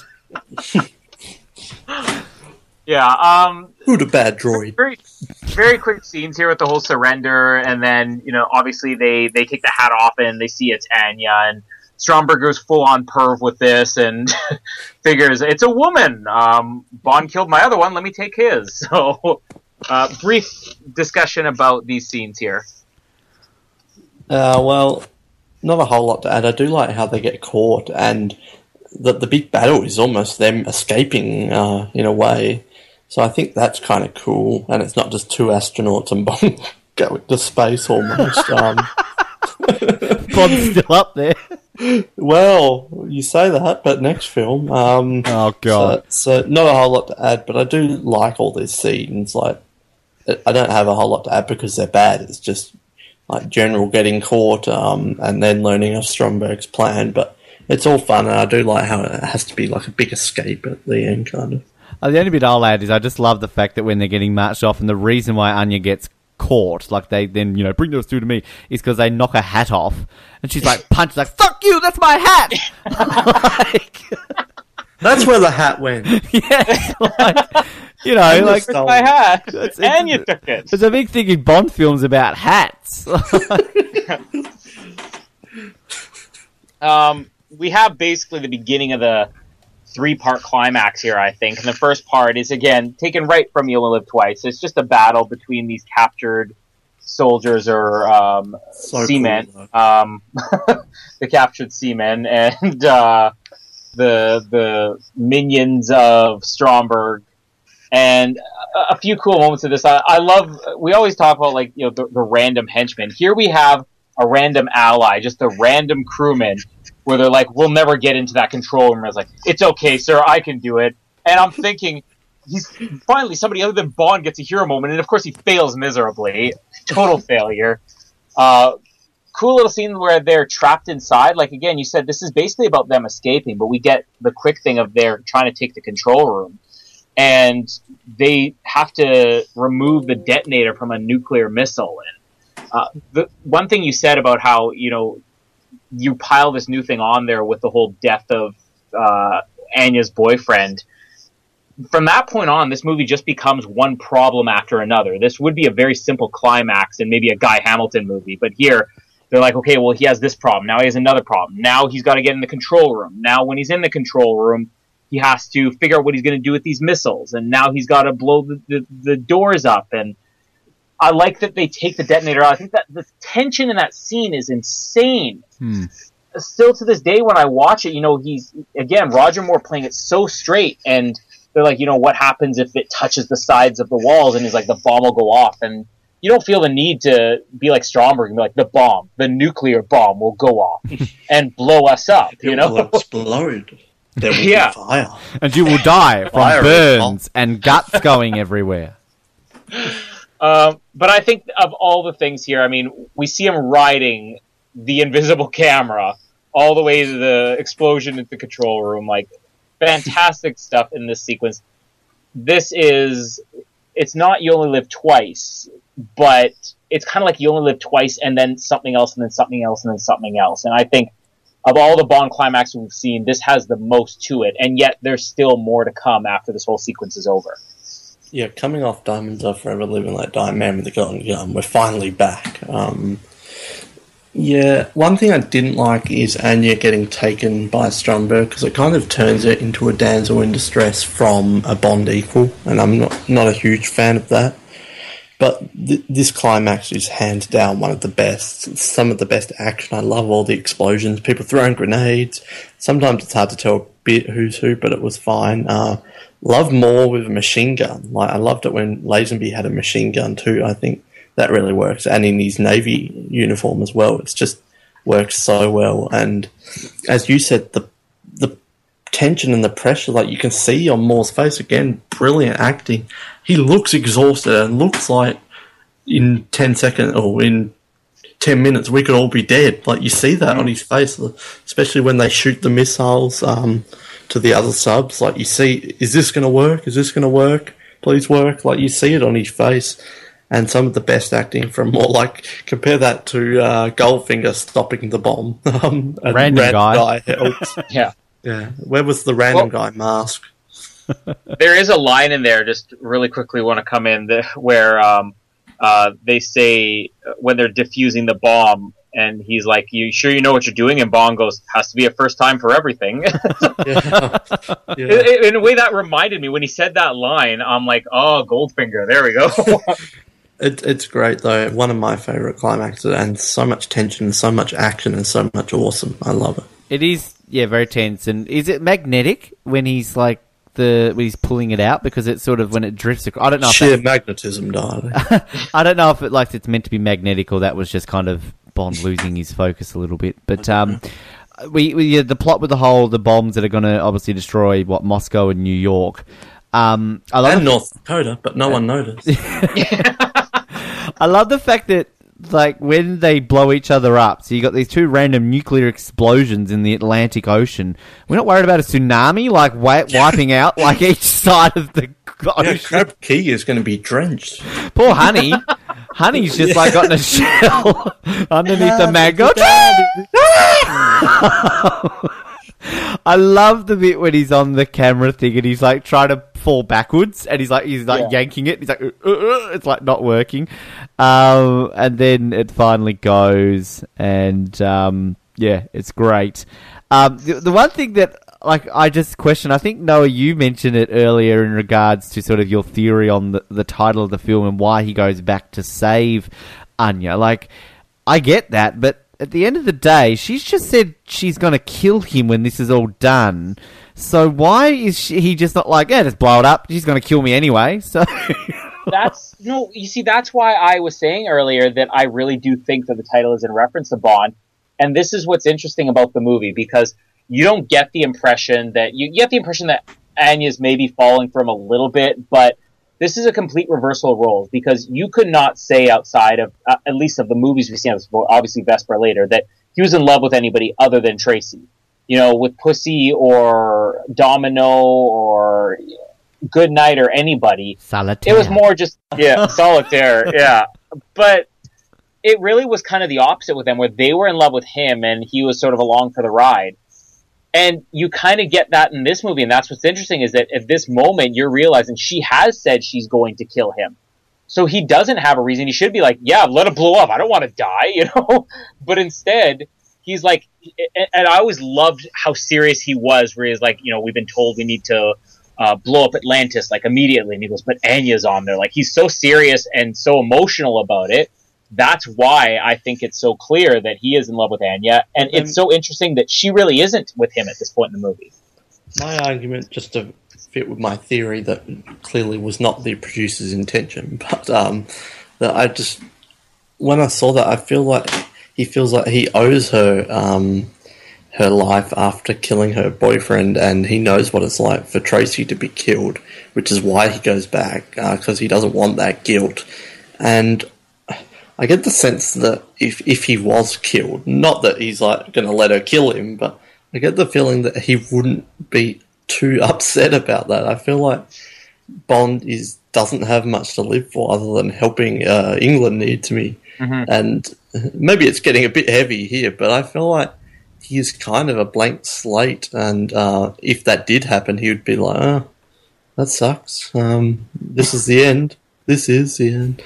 Uh, I, I don't even know what I'm just chucking out some theories there, but I do like that he goes back for her. I just don't like the whole he's in love with her because I just don't buy it.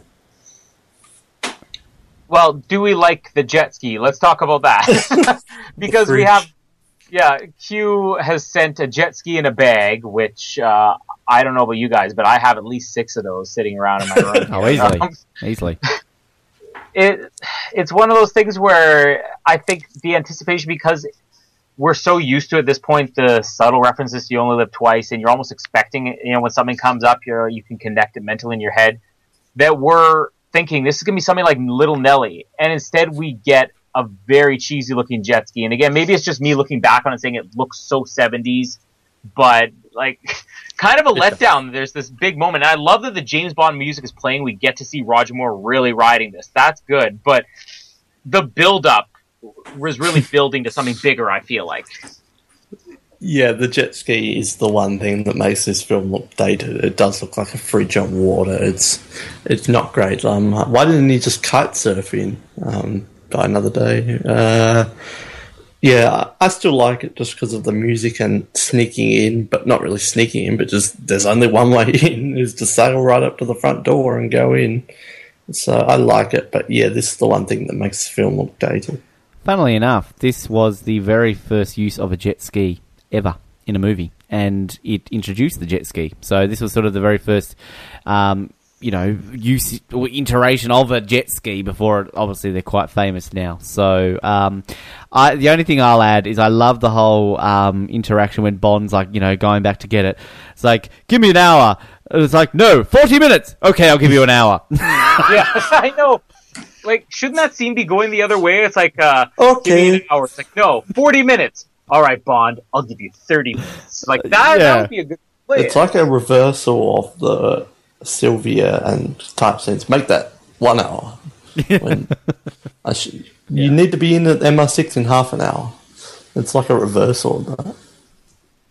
I uh, I do really like, like you said, it is just a damsel in distress thing, but I think they've been so good with Anya as an equal up until this point, and we we kind of touched on a little bit earlier, but we can maybe just finish off on Anya in the sequence here because I don't think this damages her character at all. And I think though there are plenty of times in the movies where uh, you do just have the damsel in distress, and it's always unfortunate. I think when people look back on, and I always looked at it, but when you look back on Tanya in From Russia with Love, and you're like, wow, you know, there was a really competent agent. It's like, well, she wasn't. She was the epitome of damsel in distress. She was the epitome of useless for the most part. And I think they really fixed that with Anya in this one, where she was a real equal with Bond, and yet they don't overdo it the way they do with Jinx, where like, let's just show her being better than Bond in every way. Like, she's just Bond. She is his, like the, they referred to Gogol as like the, the equal to M. She was equal to Bond. So I don't think it necessarily hurts And here. Penny Money, the receptionist at the, the KGB. um, but I think that she's such a good character, and I always saw her as one of the better Bond girls. It has taken a hit now that I look at things like the performance, and Barbara Bach's performance is not very strong, but the character is so well written. There was even talk of giving her own spin off. I mean, there have been a lot of characters since, you know, Michelle Yeoh and Halle Berry. There was talks about them getting spin offs, but there were talks about, you know, an Anya spin off, and obviously even talks about reusing her in the next movie or so, just in cameos. So she was obviously a very popular character at the time, but I think that her character definitely stands up outside of the performance as one of the best Bond girls. Well, that's funny you said, talked about her coming back, because I was thinking watching this movie, like Gogol comes back. She could have easily made another appearance, not as a main girl, but just showing up um, in a KGB related plot. I think it would have easily worked and would have been great to see them interacting again. But not so much damsel in distress, it's just more that I would have liked to see her kick some more ass in the big final battle rather than just be taken away from it and we don't barely see her. Um, but I will defend her to the grave. I don't know if it's a recent thing, the kind of hate on Anya, or the not liking her as much. It could just be the recent trend, but it's something I've read a fair bit. And yeah, her performance isn't good, but she's in almost every scene of this film, and she delivers when she needs to deliver. Um, and she plays being a Bond equal so well, and she, I think her being not the greatest actor works in her favor because it works like she's a cold agent who doesn't have much sense of humor and isn't that expressive. I think it works. That's what a KGB agent probably would be. Um, so I will defend her to the grave. I think she is hands down easily top ten, maybe top five. She's a spy. She does everything well. Um, she's serious but has some funny lines, and all round great. I, I love Anya and I will defend her. I don't think just because her acting isn't that great that she's a bad Bond girl. I think she's one of the best. Are you defending her because you're a Ringo Starr fan? Said the fat controller. what? Thomas the Tank Engine. Yeah, I know that, but like, oh god. That's his We've had Inspector Gadget and controller. Thomas the Tank Engine referenced on this episode. Um, That's what he says all the time. I thought you were calling me fat. I was like offended. um, It wasn't me, it was Ringo. He took over me. Ringo considers you fat, Ben. It's not Noah. fuck you, Ringo. It's Ringo. Um, yeah, look, she's a terrible actress, but she's such a good Bond. I, I feel as though she's got to be up there just based on. I, I, I think she maybe with Tra- like she's the first Bond equal. I, I, I feel the first true Bond equal. Um, and you know, I mean, you would say maybe Tracy, but Tracy, I guess, wasn't a spy. Um, and she was missing for large portions of the movie. So, and yeah, look, I don't really have much else to add, but I'm just actually looking here that she posed for Playboy. So, um, we knew you were, Ben. well, I, I, just, I was reading actually just interesting bits about her, and it said here that she, and I just got distracted the whole time. So, um, yeah. Was she in Blue is the Lesbian Room? Oh God, don't get me started on that. Let's move on before Ben gets gets, gets canceled here. Uh, we have the real climax now, and uh, again, I always liked that. You know, we've seen the previous Bond movies uh, where you have the big climax, and then you have the last sort of add-on scene where henchman's back, and here we get something different where we have the biggest action scene with all of the effects and the, the giant set and as many people and as many explosions as possible. And then you have a very small personal thing. And, you know, we talk about how Stromberg isn't really the best developed villain, but I feel with just a few lines, this last scene, it always feels bigger to me. And when I go back and watch the movie, I'm always surprised that it ends so quickly, the meeting between him and Stromberg. Because it's probably less than a minute long with only a few lines, but the lines that are there just sum up everything the movie's about. Where you know he's coming for Anya and he's like, you know, uh, a British agent in love with a Russian agent, and then you know there's the whole large gun under the table, and Roger Moore again playing completely straight, you know, being like a stone cold killer, just shoots him right through the barrel of his own gun. And then the rescue of Anya and the fight with Jaws, which again, like using the environment to make a fight scene interesting is what really helped these Roger Moore movies as he got older. And again, I love that they can do things like have the goofy smiling and a giant magnet coming to his teeth and him killing a shark, which is basically Jaws killing Jaws. And they're doing these ridiculous things, but the movie plays it so straight. And I think that's what really makes it work, is that they're not treating these like jokes the way Guy Hamilton did. Uh, so we really have a couple of things going on here. And then the flooding of Atlantis, which again, that looked like they did it for real. And when they're trying to get out and Bond and Anya are being washed away and they're screaming. I honestly believe that the actors were screaming because they probably thought they were about to drown scene. Like, I love that sequence. Um, yeah, I don't like the Bond versus Stromberg. They had so less of a relationship as it was that it's kind of just like, oh, it's Stromberg, uh, I'll shoot you in the dick, and that's it. Like, there's nothing else to it. Um, and it's so fast, as you said, Colin. And I, I was thinking, even though I have seen this film multitude times, I keep thinking, oh, is he going to get back up and they're going to have a fight? Like, it's just so fast that it's just like, oh, okay. Um, and then the Jaws fight is amazing. I love the whole set there. Ken Adam, you've done it again. Um, it's great final confrontation with him after so many fights, and the magnet, it just works that fight with the shark has always stood out as one of my favourite scenes from this film. I just think it's shot so well, and of course, Jaws would be a henchman to fight a shark. Um, so that's all great, but the Stromberg stuff, it's just such a lackluster end to a lackluster villain, and it's one of my only criticisms of this film. But one thing I was wondering watching this is, do you think in the original film, when when Atlantis floods. Do you think Jaws was originally intended to that was just the end of him?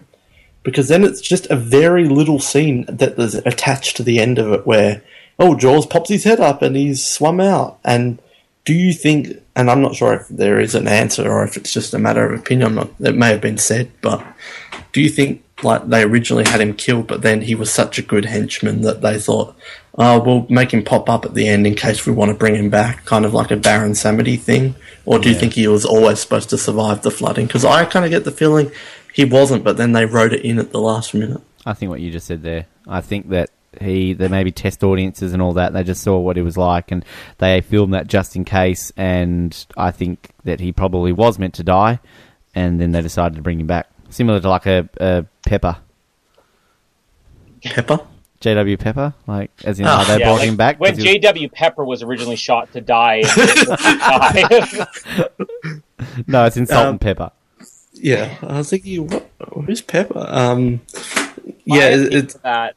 Uh, sorry, my opinion of that is, I think that's definitely a possibility, and that's the story that's sort of been circulated around over the years that he tested very well. But I think in order for that to have worked, there would have been some deleted scene somewhere that we would have heard about where he did have his death, because you don't just have a villain like Jaws, you know, assumed to be drowned uh, so that Noah could count as his death, you know, at the end of the movie.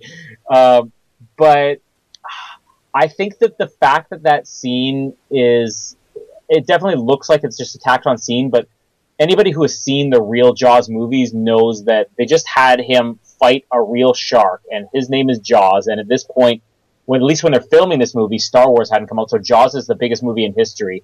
And the shot of him swimming away is just an exact duplicate of the final shot of uh, Hooper and Brody swimming away at the end of Jaws. So I think I could see it either way. That this was just a fun ending where they're like, you know, we probably may use him again, we may not, but let's just end this as another reference to Jaws, just so that the audience gets a bit of a laugh. And maybe that laugh's just sort of lost now because Jaws isn't as widely known. We only needed um, when he's attacking the shark, shark for Bond to turn around and go, "We're gonna need a bigger boat."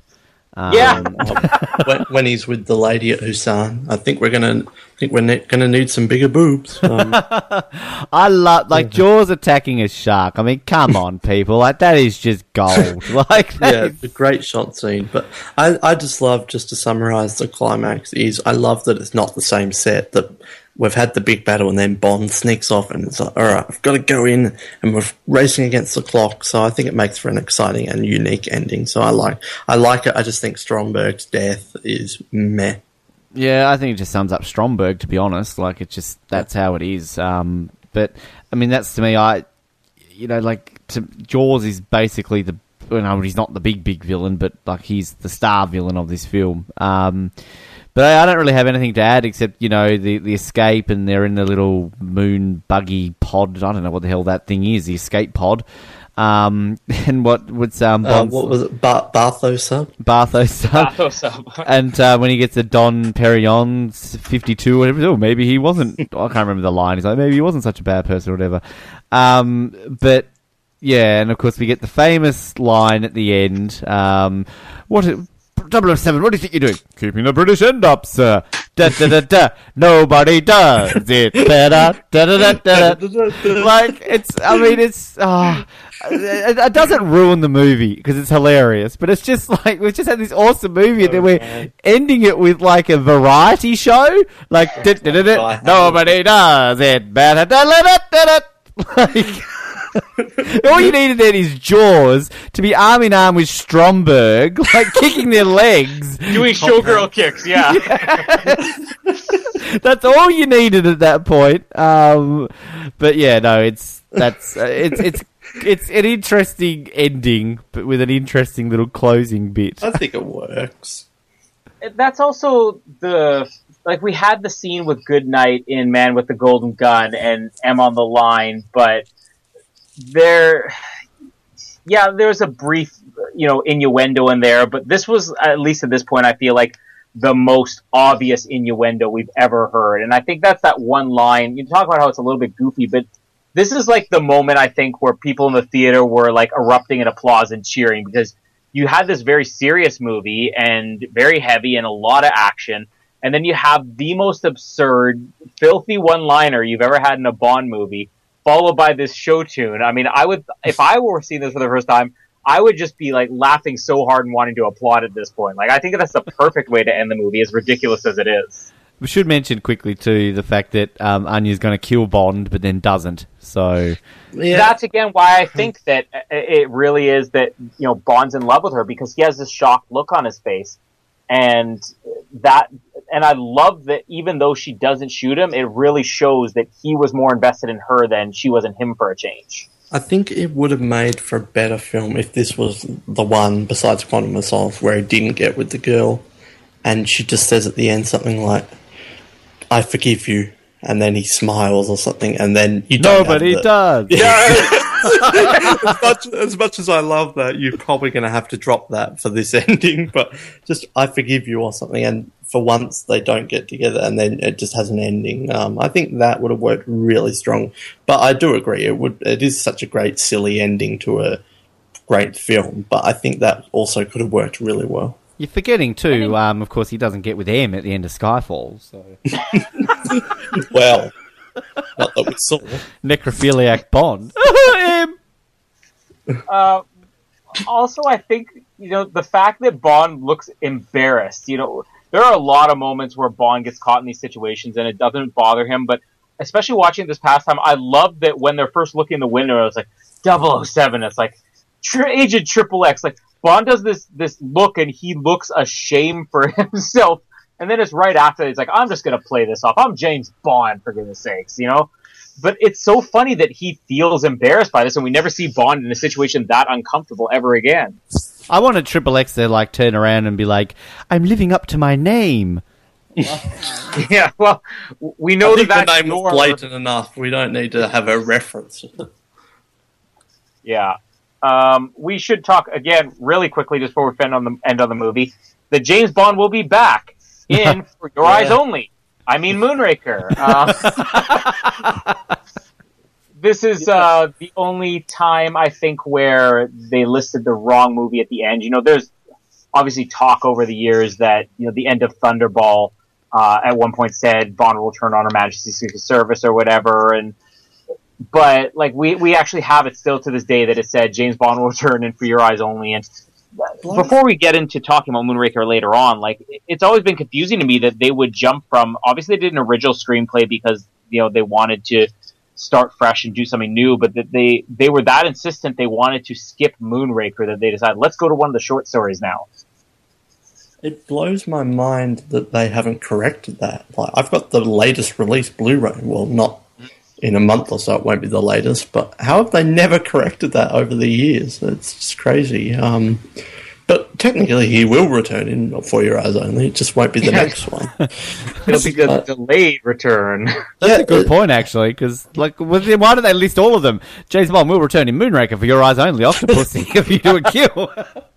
die another. Um, yeah, so it's funny that they wanted to skip. This may be a conversation for Moonraker, but yeah, it was the last full novel, and it's one of the best. So it's weird that they felt the need that they had to go to the short stories after this, but maybe that's something we can research more and talk about next episode. But yeah, it's funny they have not corrected that to this day. I have oh, nothing Oh, we've to add. wrapped It's up. interesting. yeah, I wasn't going to let you talk anyways, so don't worry Cool. about it. right, thank you. uh, we've wrapped Ow. up Spy Who Let Me Here, so we got to take care of our uh, traditional segments that all have their nifty little intro musics now. Thank you. Need to work in a way to use "Nobody Does It Better" in one of our intros. Yeah, we'll, we'll get right on that. Um, Maybe we can change the Hall of Fame to using that. No, Hall of Fame's the Fame best song is intro. good. and just for that reason, we are going to skip the Kiss Kiss Bang Bang, and we're going to do Hall of Fame first. Cue the music, Ben. Hall of Fame. It's the hall, the hall with the classic scenes. Oh, Noah, you sound so better. Yeah. Every single time you sing that, you sound so much better. So, if you want to give a shout out to your band, just so people who love the Hall of Fame introduction music can hear similar songs, Uh, yes. Can Fanny Yes, Esther yes, please do that live? Hall of Fame! Oh. this is an original song. It's about a hole. Uh, it was a good friend of mine. It's Hall the of hole, the If hole with get- the classic seeds. And we can do Nobody if Does we get one. 1,000 likes on Facebook, Fatty Esther of Snug will perform Hall of Fame, the theme song. live. I can see Zach doing strong along along. Hall of Fame. So jumping into the Hall of Fame, I think we, I think that this might be an easy one, but there are so many scenes that we love in this that we may fight just to see mm-hmm. where we could go with, you know, maybe the the, the bottom one of the three. Well, three. yeah, let's get the two obvious ones. out. The obvious one, I think, is uh, the the ski jump at the beginning. You know, I'm not going to say the entire opening sequence because it really is its own things, but Bond's skiing sequence and the jump off the cliff. That's Hands- obvious. Hands down. Not even a question.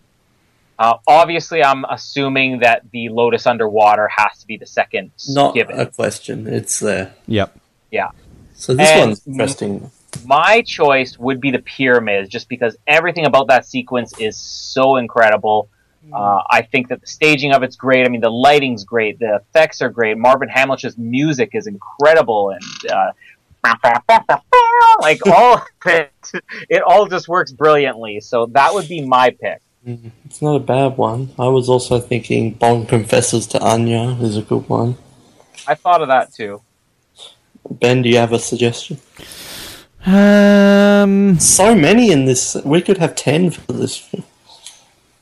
I would almost go with the confess, but the pyramid's good too. Um, yeah, I don't know. I'm. eh. I think it's between Still those. those Barbara Buff. I think. I think it's between those two. Is there any more just before we make a decision? I feel like the sh- the climax or the b- battle, but we're always using Not getting battle. shot in the dick.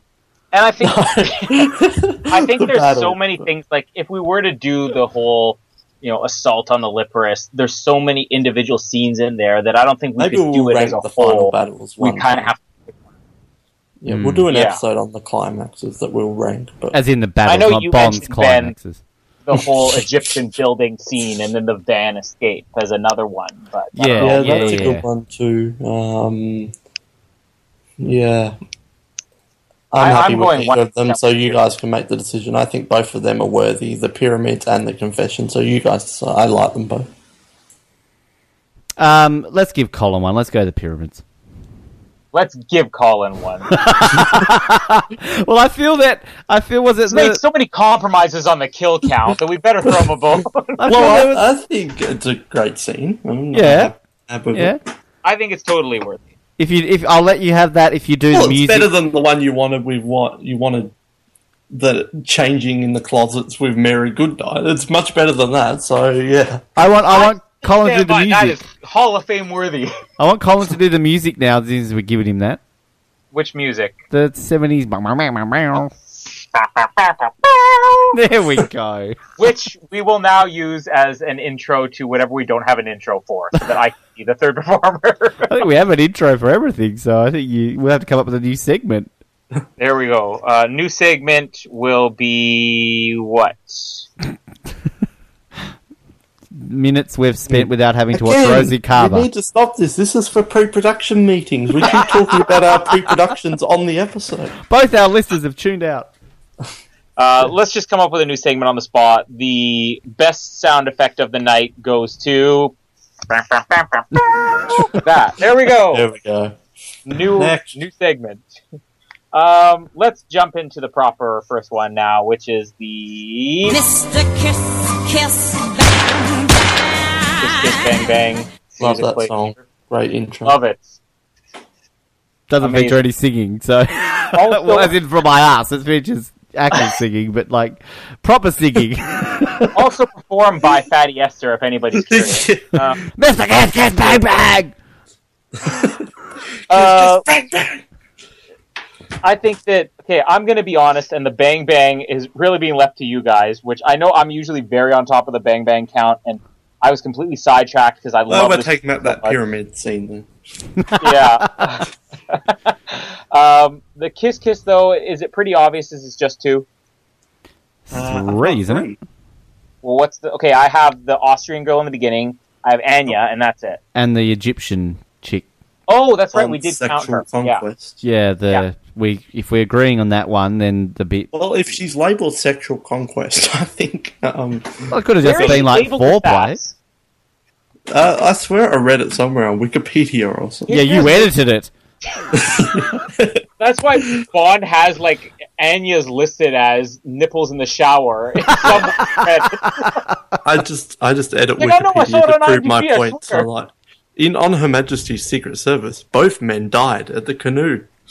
I just edited everything. Yeah, to it, says, it says it on Wikipedia. Look. Yeah, edited Yeah. by Noel. Gr- uh, yeah, Um, three kisses, I'm saying, which is all right, been so- a while since he said that. Martini. We have the one, The one, I Um, think. Yep. and the it's the first one in how long, Ben? When was the last time we actually had? Oh, you put me on the spot. Um, let's see here. Might be since. Uh, on Her Majesty's Secret Service. Yeah, um, um, it would have to be surely. Um, I'll come back to I'm me with that at it one. now. It's Oh, on Her okay, you are. Majesty's Never mind. Ha! Secret- I, I don't know what happened to him. Did he go on a diet or something? It went to rehab. Um, we have the James Bain, James Bain Bond. James Bang. Bang. James New, Bang. new segment. Colin flubs his lines. Uh, we got the James Bain section. James Bond. Somebody else say it for me. Bond. Bang. James, James Bond. Bond James Bonds. I can repeat it, but I can't say James it. Um, Bond. James Bond. how many do you guys have for that? One. One. Where does he say it? Because I didn't notice one in the movie. Isn't it when he meets Anya for the first time? No. Yeah, I don't remember. I don't know because it's been two weeks since I watched the film, but there was definitely one. Yeah, there was definitely one too. Hang on, if I scroll through here to see whereabouts I put it, my tally changes. Oh no, Um, no, sorry, it was James Baines that they talked about. Sorry, oh, Um, a. I think it's around. I'm looking here. Yeah, it's it's th- round around about when he meets Anya for the first time, because that's when I've added the Bond James Bond in there. So I think it might be in the bar when he introduces himself to um to to Max, isn't it? When he sits down next to him, Yep, is that it? Yep. there we go. probably. Now, was I that don't know. Max or is that Max Hussein? Because there seems to be some confusion on the characters. The guy who owns the club. Okay. and then finally, we have the kill uh-huh. count, which I'm so uh, I'm going to apologize in advance because I always have like the the, The the, best. time code stamp on these kills, and I was losing track throughout this episode, just enjoying the movie. The only ones I actually marked down were uh, the Anya's boyfriend at the beginning, Sandor, and then Stromberg. So everything else is up in the air. Three. well, there were more than three. Uh, that. I'm, I'm leaving it to you to decide. That's why I said I was we, distracted. we only had one in uh, Man with the Golden Gun, but like, Almost guarantee you it's not going to be a match here, so we're probably going to have to go with the average because that tanker seam just lost it. all right, just give me a number then, Groves. Come on. Oh, imagine if it was a match, that would be like, ah. Um, 21. I got seventeen. And I've marked it. I'll just quit. Three. So our average is well, do you want me to tell you my 21? Yeah, you go because I can tell you mine as well. Ski guy, oh, Yep. well, Anya's boyfriend, Sandor, Yep. uh, pyramids, four guys in the car where Jaws I, died. oh, hang on, hang on, hang on. Stop for a sec. I had I had three. I had three in the car because I the fourth. rewound. Because so did I. Because I thought the fourth one was Jaws, and he walks out of it. No, he was the, the cars have five seats, Ben. Not Yeah, but some was do. it- Ferraris There don't. was a guy in the middle. I swear there. Oh, okay. Well, I thought there was only three. So I just saw it on Wikipedia as edited by Noah Groves. It was like the man in the car. There were four guys who died in the car. It was a five-seated car. Um, so, do you agree on that, or do you want to debate that? Oh, my, my options? I'll agree with ten. Sounds like a fight. Like, do you agree with that? You want to go outside and fight about it? I've got after that, and I'm blanking on who this was, but I've written assassin. Naomi in the helicopter. Guess so, but then after that, I've got helicopter. you just added a me. That's like the Well, canoe. Naomi was in the helicopter. That's was the grass guy. Guy in grass. Yeah, maybe take one off mine, so I've got twenty. Then I've got four guys underwater. Yeah, I've got two. Well, I've, it adds to four. I've got two separate here saying kill scuba guys times two, kill two in sub. So yeah, that's four. Yeah, and then ship battle eight. Uh, well, okay. I've just let me add these up. So I've got here kill two guards with spear, kill shoots two guards, kill guard. So that's five I have in that battle before Stromberg. So you've got an extra three there. There was definitely more than five. Oh, God, look, I don't want to go outside and have a fisticuffs with you, so I'm happy to accept twenty of colonies. I'm not. I'm not fighting the- for the mine here. Car, wait, if you add the one car guy, what do you have? All right, so I've got uh, guy at the beginning, ski pole. No, just number. Oh, I've got seventeen. And add the car guy. So that's Is that 18. Yeah. And I take off one, that's 20. And then we didn't mention Stromberg. And then I wrote Fekkesh lady, question mark, but we won't count her. So shall we say 19 then? Sure. Are we happy with 19? Um, yeah, I wasn't really paying attention to that, but oh, uh, just like you weren't in the movie. God! What are you I here do, for? I do have Really a confirmation professional. because I was watching the scene right now, and there were definitely five men in the car.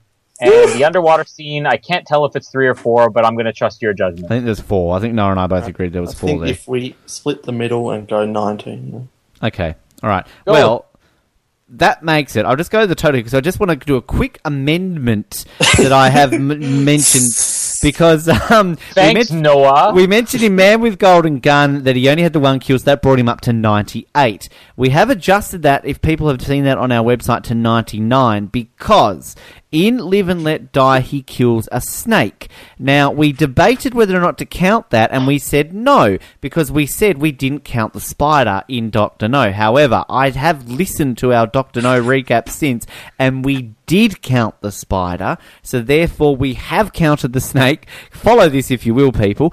Um, so therefore, heading into this movie, Spy Who Loved Me, he has on 99 kills. So his 100th kill was the boyfriend. The boyfriend, a big one for the one. Mm. So anyway, with 19 kills, that brings up a total of kills to 118. Ooh, murderous prick. Um, kiss count is up to 28. Martinis finally moves up to 6. And Bond, James Bond, goes to uh, 10. He's up to. There we go.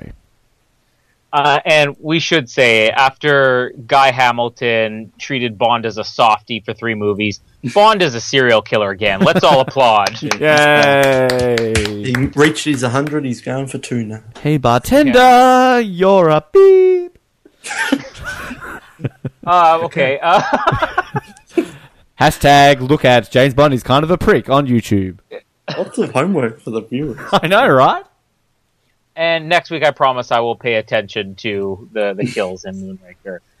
And Well, we did they are, die when they floated off to space? That's. Yeah, good question. Uh, how long did their oxygen last? yeah, we'll save Uh, that for next. We have one more segment to get to, uh, which is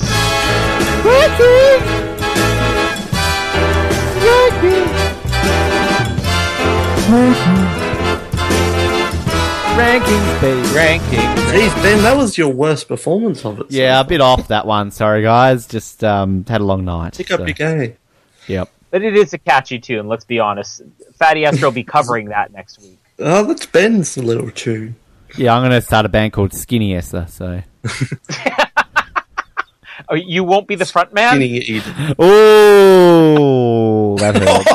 I'm because you're not a woman and you wouldn't be Esther. That was Ringo that said that. That was Ringo. wow, this is Bash Ben because he's fat episode. Ouch. That that singer. Wow. It's a gender Ringo thing, not a weight thing, let's be honest. Uh, Okay, so, rankings. Take that pyramid. I, I'm not dangling What's that over a cliff with a tie. What's that YouTube video, Colin is a dick? Is there one of those out there? Ringo is a big. All right. We are up to our rankings, and I have to say, I'm so torn on where to put this. Um, I think I know where I'm going to put it, so I'll I, I won't you know pause for dramatic effect like uh, um, some others do. Uh, The fat one? Jeez, Colin, you're really making some enemies in this last ten minutes. I should have known. Said fat It's ranker. what- It's what like two o'clock in the afternoon for Ben and Noah. It's almost midnight for me. I've been up since six in the That's not an morning. So excuse forgive to stop being an asshole. it is. In Canada, we have to almost 12 stay polite so fuck. long. Canadians are polite. You see what happens when it gets close to midnight now. We're like gremlins. They need their beauty sleep. So we can't put water on Colin. All right, so back to rankings. Uh, we're up to the 10th movie, and That's correct. I know I won't put this higher than On a Majesty's Secret Service. And I'm just going to say, out of the Bond movies we've ranked so far, previously on any other rankings I've done, which basically have gone unchanged for 10 years, I'd say, uh, I would have ranked this fourth uh, after On a Majesty's Secret Service from Russia with Love and Goldfinger. I know I can't rank it higher than On a Majesty's Secret Service. I would like to rank it higher than From Russia with Love, but I just think the plot is so strong in From Russia with Love and I think this is where I'm surprising myself because I didn't think that I could ever have something top Goldfinger as far as entertainment goes. But I'm going to switch things up, and I'm going to say I would rank this higher than Goldfinger. So this will be number three for me. I thought you said you weren't pausing for dramatic effect. I mean, God, that was just like. I said I wasn't going to uh, pause for dramatic effect. I was, I was fully intending to draw this thing out with a little bit of uh, flair. Jeez, I, I don't know if I can rank after all these insults. Um, let me just pause for a second. So let's Um, just let's just remind everybody: Noah has Diamonds Are Forever at number one. wait. So, did you actually say where you put it? I didn't. Third. Yeah.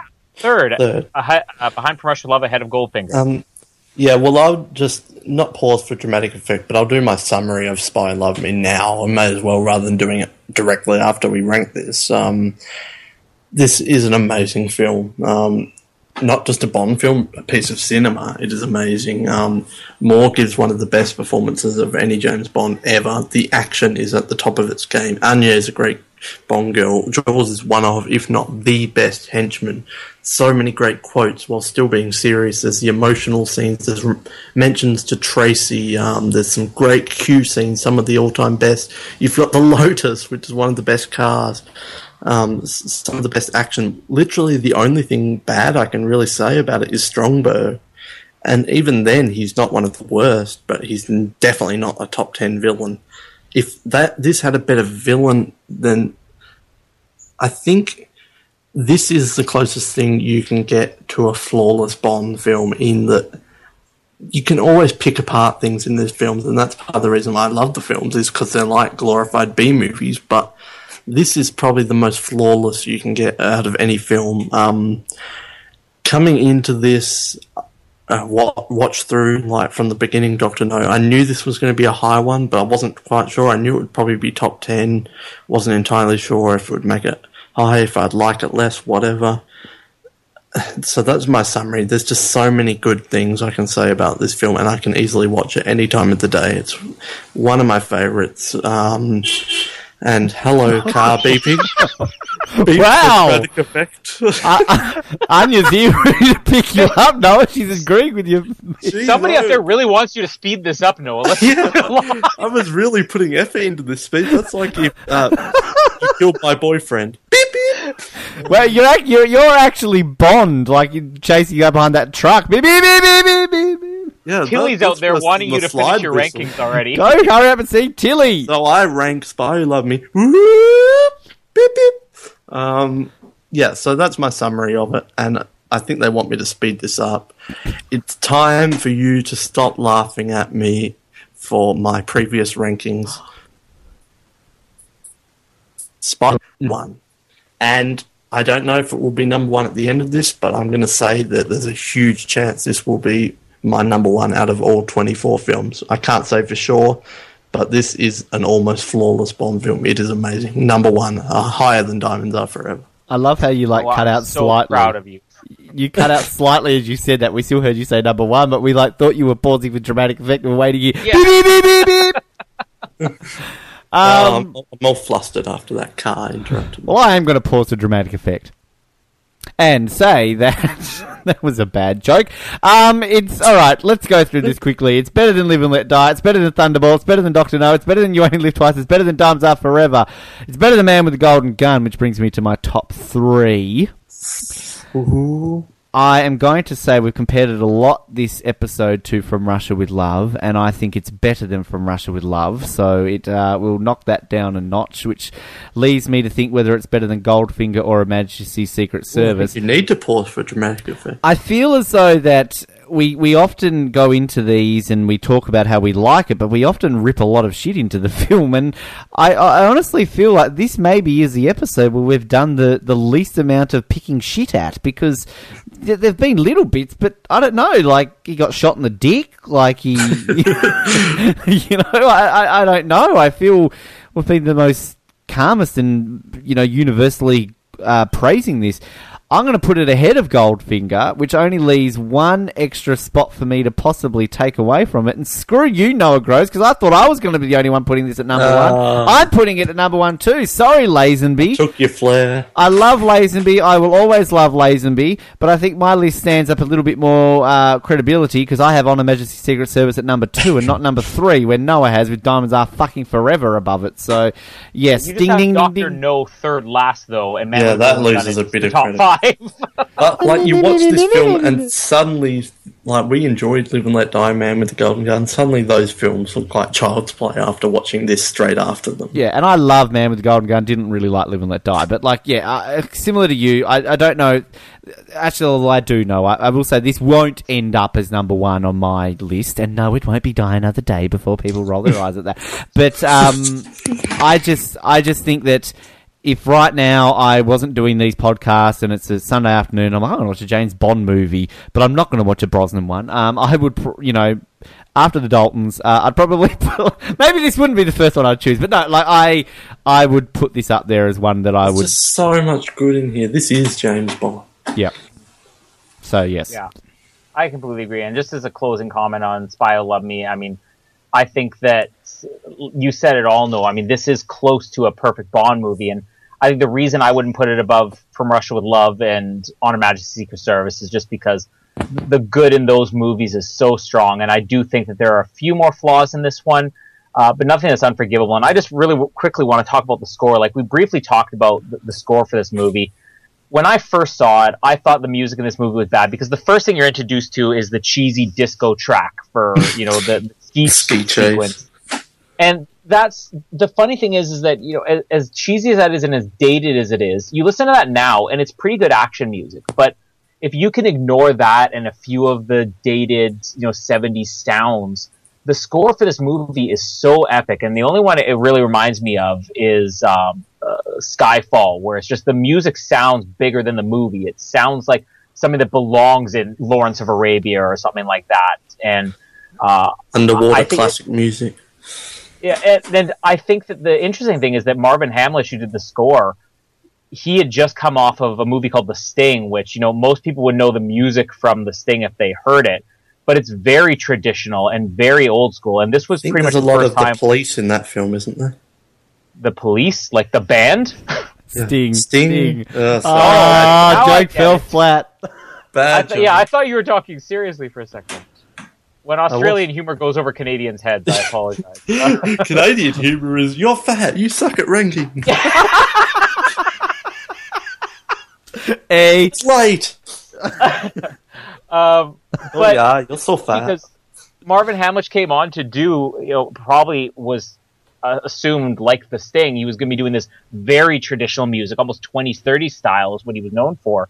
And he kind of was the first one to take a modern sound into Bond. And, you know, this sounds like a 1977 score, but it doesn't sound like Saturday Night Fever. So, um, I, we talked about Ken Adam being an unsung hero, and I think that Marvin Hamlisch's score here is so incredible, especially in scenes like the pyramid scene and uh, you know the the car chase and everything. And I I think that that really is one of the things that makes this movie bigger than it would have been otherwise. The only thing it is missing is that at the end of it is for it to go ah ah ah ah never Staying alive when Anya doesn't kill him. nobody does it better nobody does it better. Well, it is interesting. Like Ben, you're you'll get into the box office in a second. I'll say something after that, but why don't you do the box office and everything? Uh, sure it's Oh, stuff. no, don't start singing. No, we'll use that as an Peter intro.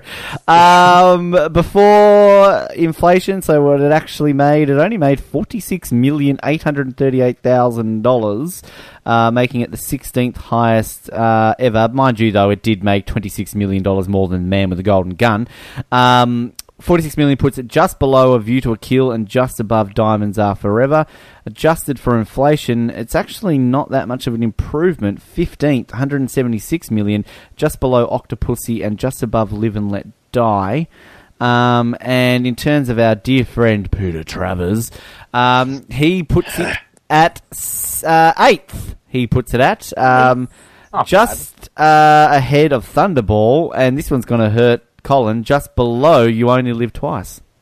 Oh, What? which is ridiculous. But here's the explanation for it. We have this coming out in 1977, and a little movie that comes out maybe a month or two beforehand that nobody expected would become a hit called Star Wars comes out. Oh, what's that one? The it's the Ah, one with the Max Rebo Life. band, Da-da-da, you know, Cantina band. Oh, I'll have to look it up. Um, And Tom's But in it.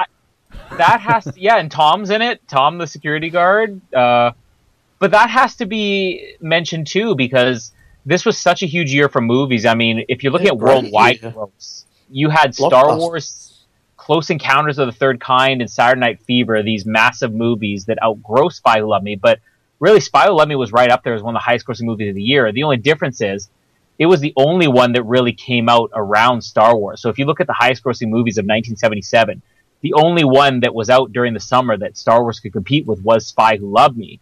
So the fact that Spy Who Loved Me did as well as it did in direct competition with Star Wars, I mean, this must have been considered like as, bigger than You Only Live Twice at, at the time because it's incredible for it to have made that much money with the competition of Star Wars, the biggest movie in history. And well, the Star Wars ties will continue, but that's James Bond will return, not for your eyes only. Oh Lord, Yeah. are we really up to that already? So do we Um, want to I've- talk about For Your Eyes Only? I mean, Moonraker, or do we have any? Well, I've just got a quick question for you, Colin. You don't want to spoil it, but obviously, how many we've got? We've got fourteen left. Do we? Um, you've got Thirteen. a third, thirteen. Uh, Spectre, Spectre, Spectre. Oh well, if we yeah okay, Spectre fourteen. Sorry, Ow! um, you're fat. You can't No, rank that. yeah, up. no, I don't Fantastic like Colin was ripping Canadian, late night Canadian. Um, so you've got a third. Do you see this? Don't want to spoil it, but surely there's no way this makes it out of your top ten. No, um, at this point, again, and I'm not going to give too much away, but this may not make it that far out of my top five, to be honest, because I've always been a bigger fan of these first 10 movies, I'd say, or Yeah. uh, I would say the first six movies and Spy Who Loved Me. So a lot of the ones that are about to come up are not nearly as high as these for me. But what Oh, about I, you? c- I can't. I'm just going to quickly get in front of Noah there because I can't think fathom any of the next. I'm just trying to think of our conversations about the the next ones, the next 14, 13 that we've got to do. Of any of them that you would put even in your top three? Well, Well, no, I, I would say there's at least two Brosnans that I'm a big fan of. Oh yay! There's another one. uh, at least one more Roger Moore, which is well, I'll say two more Roger Moores. Uh, one that I am a huge defender of that we're going to get to very soon, uh, and another one that's kind of a guilty pleasure for me, which I don't know if those will be top ten ones or at least one of them will. So we'll have a, at least a couple of movies before we get to the reboot with Casino Royale that I'll be very fond of. I don't want to spoil anything, but I will say a lot of my top 10, and maybe we should have talked about this at the halfway point, but a lot of my top 10 is pretty much set in stone, but there's definitely wiggle room. But a lot of these films you see in my top 10 now will be in my top 10 at the end. But remains to be seen. I've changed opinions on the rewatch. I I think mine will change a bit because there's I'm going to be the odd one out here when a lot of these sort of ones that we've got to do will make into my top ten that I know won't make it. Although I'm I'm intrigued. I think with Colin and the Brosnan um, connections because I I know there's a Brosnan film which I have very very very highly on my list, which I assumed I was going to get laughed down at, but I've sub- subsequently learnt that Colin, you might be on the bandwagon with me on that film, so I'm looking forward to getting to that You've stage. got a lot to listen to, listeners. Oh, we're tuned. dramatic pausing ourselves. And we're fat. Um, so, do we want to give a quick uh, preview of our opinions of Moonraker? Um, Yep. You're laughing already, but I know that all of us are. I'll just try to say this. I know that all of us are at least slight defenders of this, and I think that Moonraker is one of those movies that opinions are slowly coming around on. I don't think this is ever going to be a movie that's considered the best, but I remember when I first started watching the Bond movies. You know, I'd say in between World Is Not Enough and Die Another Day, is the internet. You know, I was starting to get access to the internet and everything. I saw a lot of opinions, and Moonraker was always like, "This is the worst Bond movie ever made," and some people are starting to look a little bit more positively on it now, or I guess the more positive aspects. And there are a lot of really cheesy things in here, but I think what most people forget is that aside from the last maybe 15 minutes to take place in space, this isn't like James Bond did space. This is a standard Bond movie, and there's a lot of uh, a lot of the elegance and class that we've seen in Bond of the past comes back in Moonraker with some locations he goes to, the, the types of characters we see. Uh, we don't have a great Bond girl, but I always think that if you take the last 15 minutes out of this movie and you replace it with just a boring climax like from Diamonds Are Forever, that people would probably look on Moonraker and say that it was one of the stronger Roger Moore movies. So uh, I'm not going to be like a huge defender of this, but I am going to be a bigger defender than most people that you'll run run across.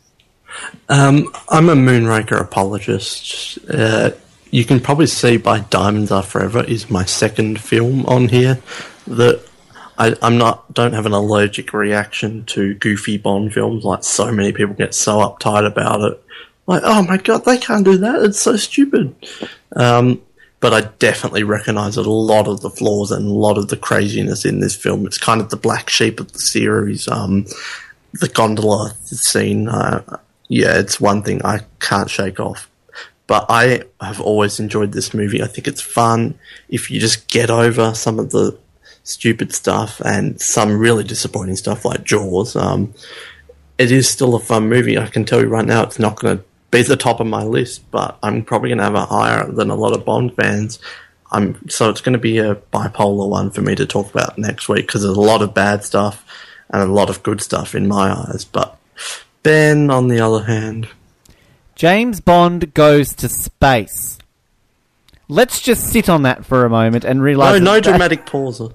Are we going to sit on it for 15 minutes because that's the only time he spends in space? That's what we're about to talk about. Like, look, this was probably um, outside of the Brosnan films. This one was the the first Moore film I saw. I think I saw this before I saw Eddie Connery films because again, my dad, like, as he's trying to go back and watch these ones, oh, this one's cool. James Bond goes to space, and like as I'm like twelve, like that doesn't bother me. But like now, I'm a lot older, and it kind of does.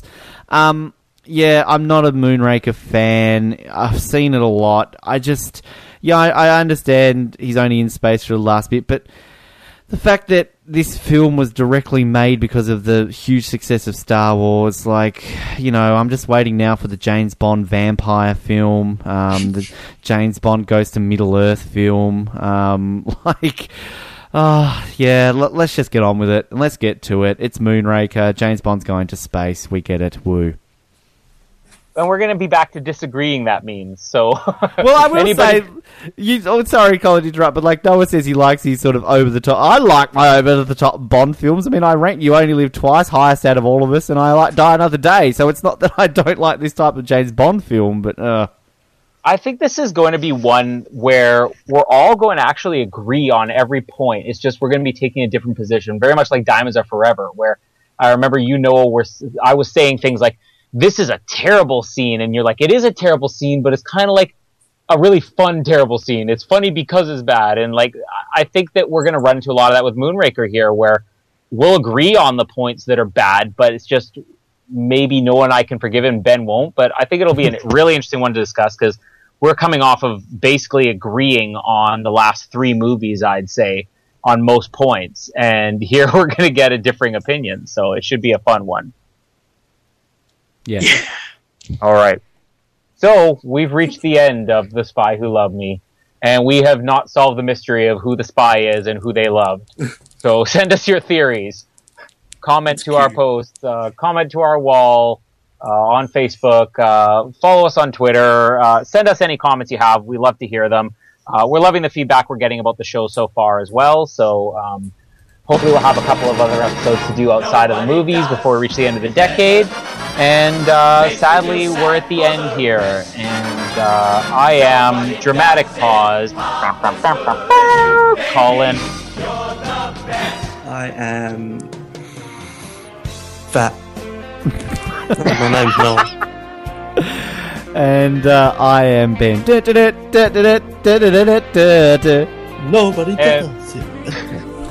Thank you for dropping in for a quick bite. I have a message for you. Think you're just a little bit. Well, tell him to pull out. Immediately. Bring tears to your eyes. But James, I need you. So does England. Nobody does it better. and I'm a naked woman in silhouette with a gun, spinning round. James Bond. And the woman is Major Amasova, a Russian agent. A British agent in love with a Russian agent. No business, and your people get killed. Then, when this mission is over, I will kill you. Well, I had lunch, but I seem to have missed dessert. I didn't realize you had such a healthy appetite. He just dropped in for a quick bite. Let's try reverse. That's backward. Women drivers. Shaken, but not stirred. Where's Fekkesh? Pyramids! What a helpful chap. I wasn't looking. Somehow you found me. Uh, Oh, bit of bush. Can you play any other tune? By creating a world. A new and beautiful world beneath the sea. Life under the sea is better than anything they got up there. I just got this signal from the Pentagon. Destroy Atlantis fast. I need an hour. What, that comes from the top. 40 minutes. Okay, one hour. 40 minutes. You got a date? Egyptian builders. Take care of this equipment. Q, have I ever let you down? Frequently. What's the matter, sailor? You never see a major taking a shower before? I want that ready for Ahmed's tea party. When one is in Egypt, one should delve deeply into its treasures.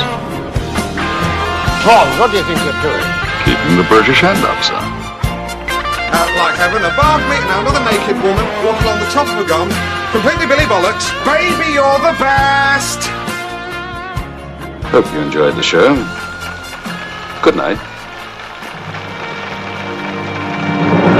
Mamma mia che è successo! Oddio, tutto distrutto!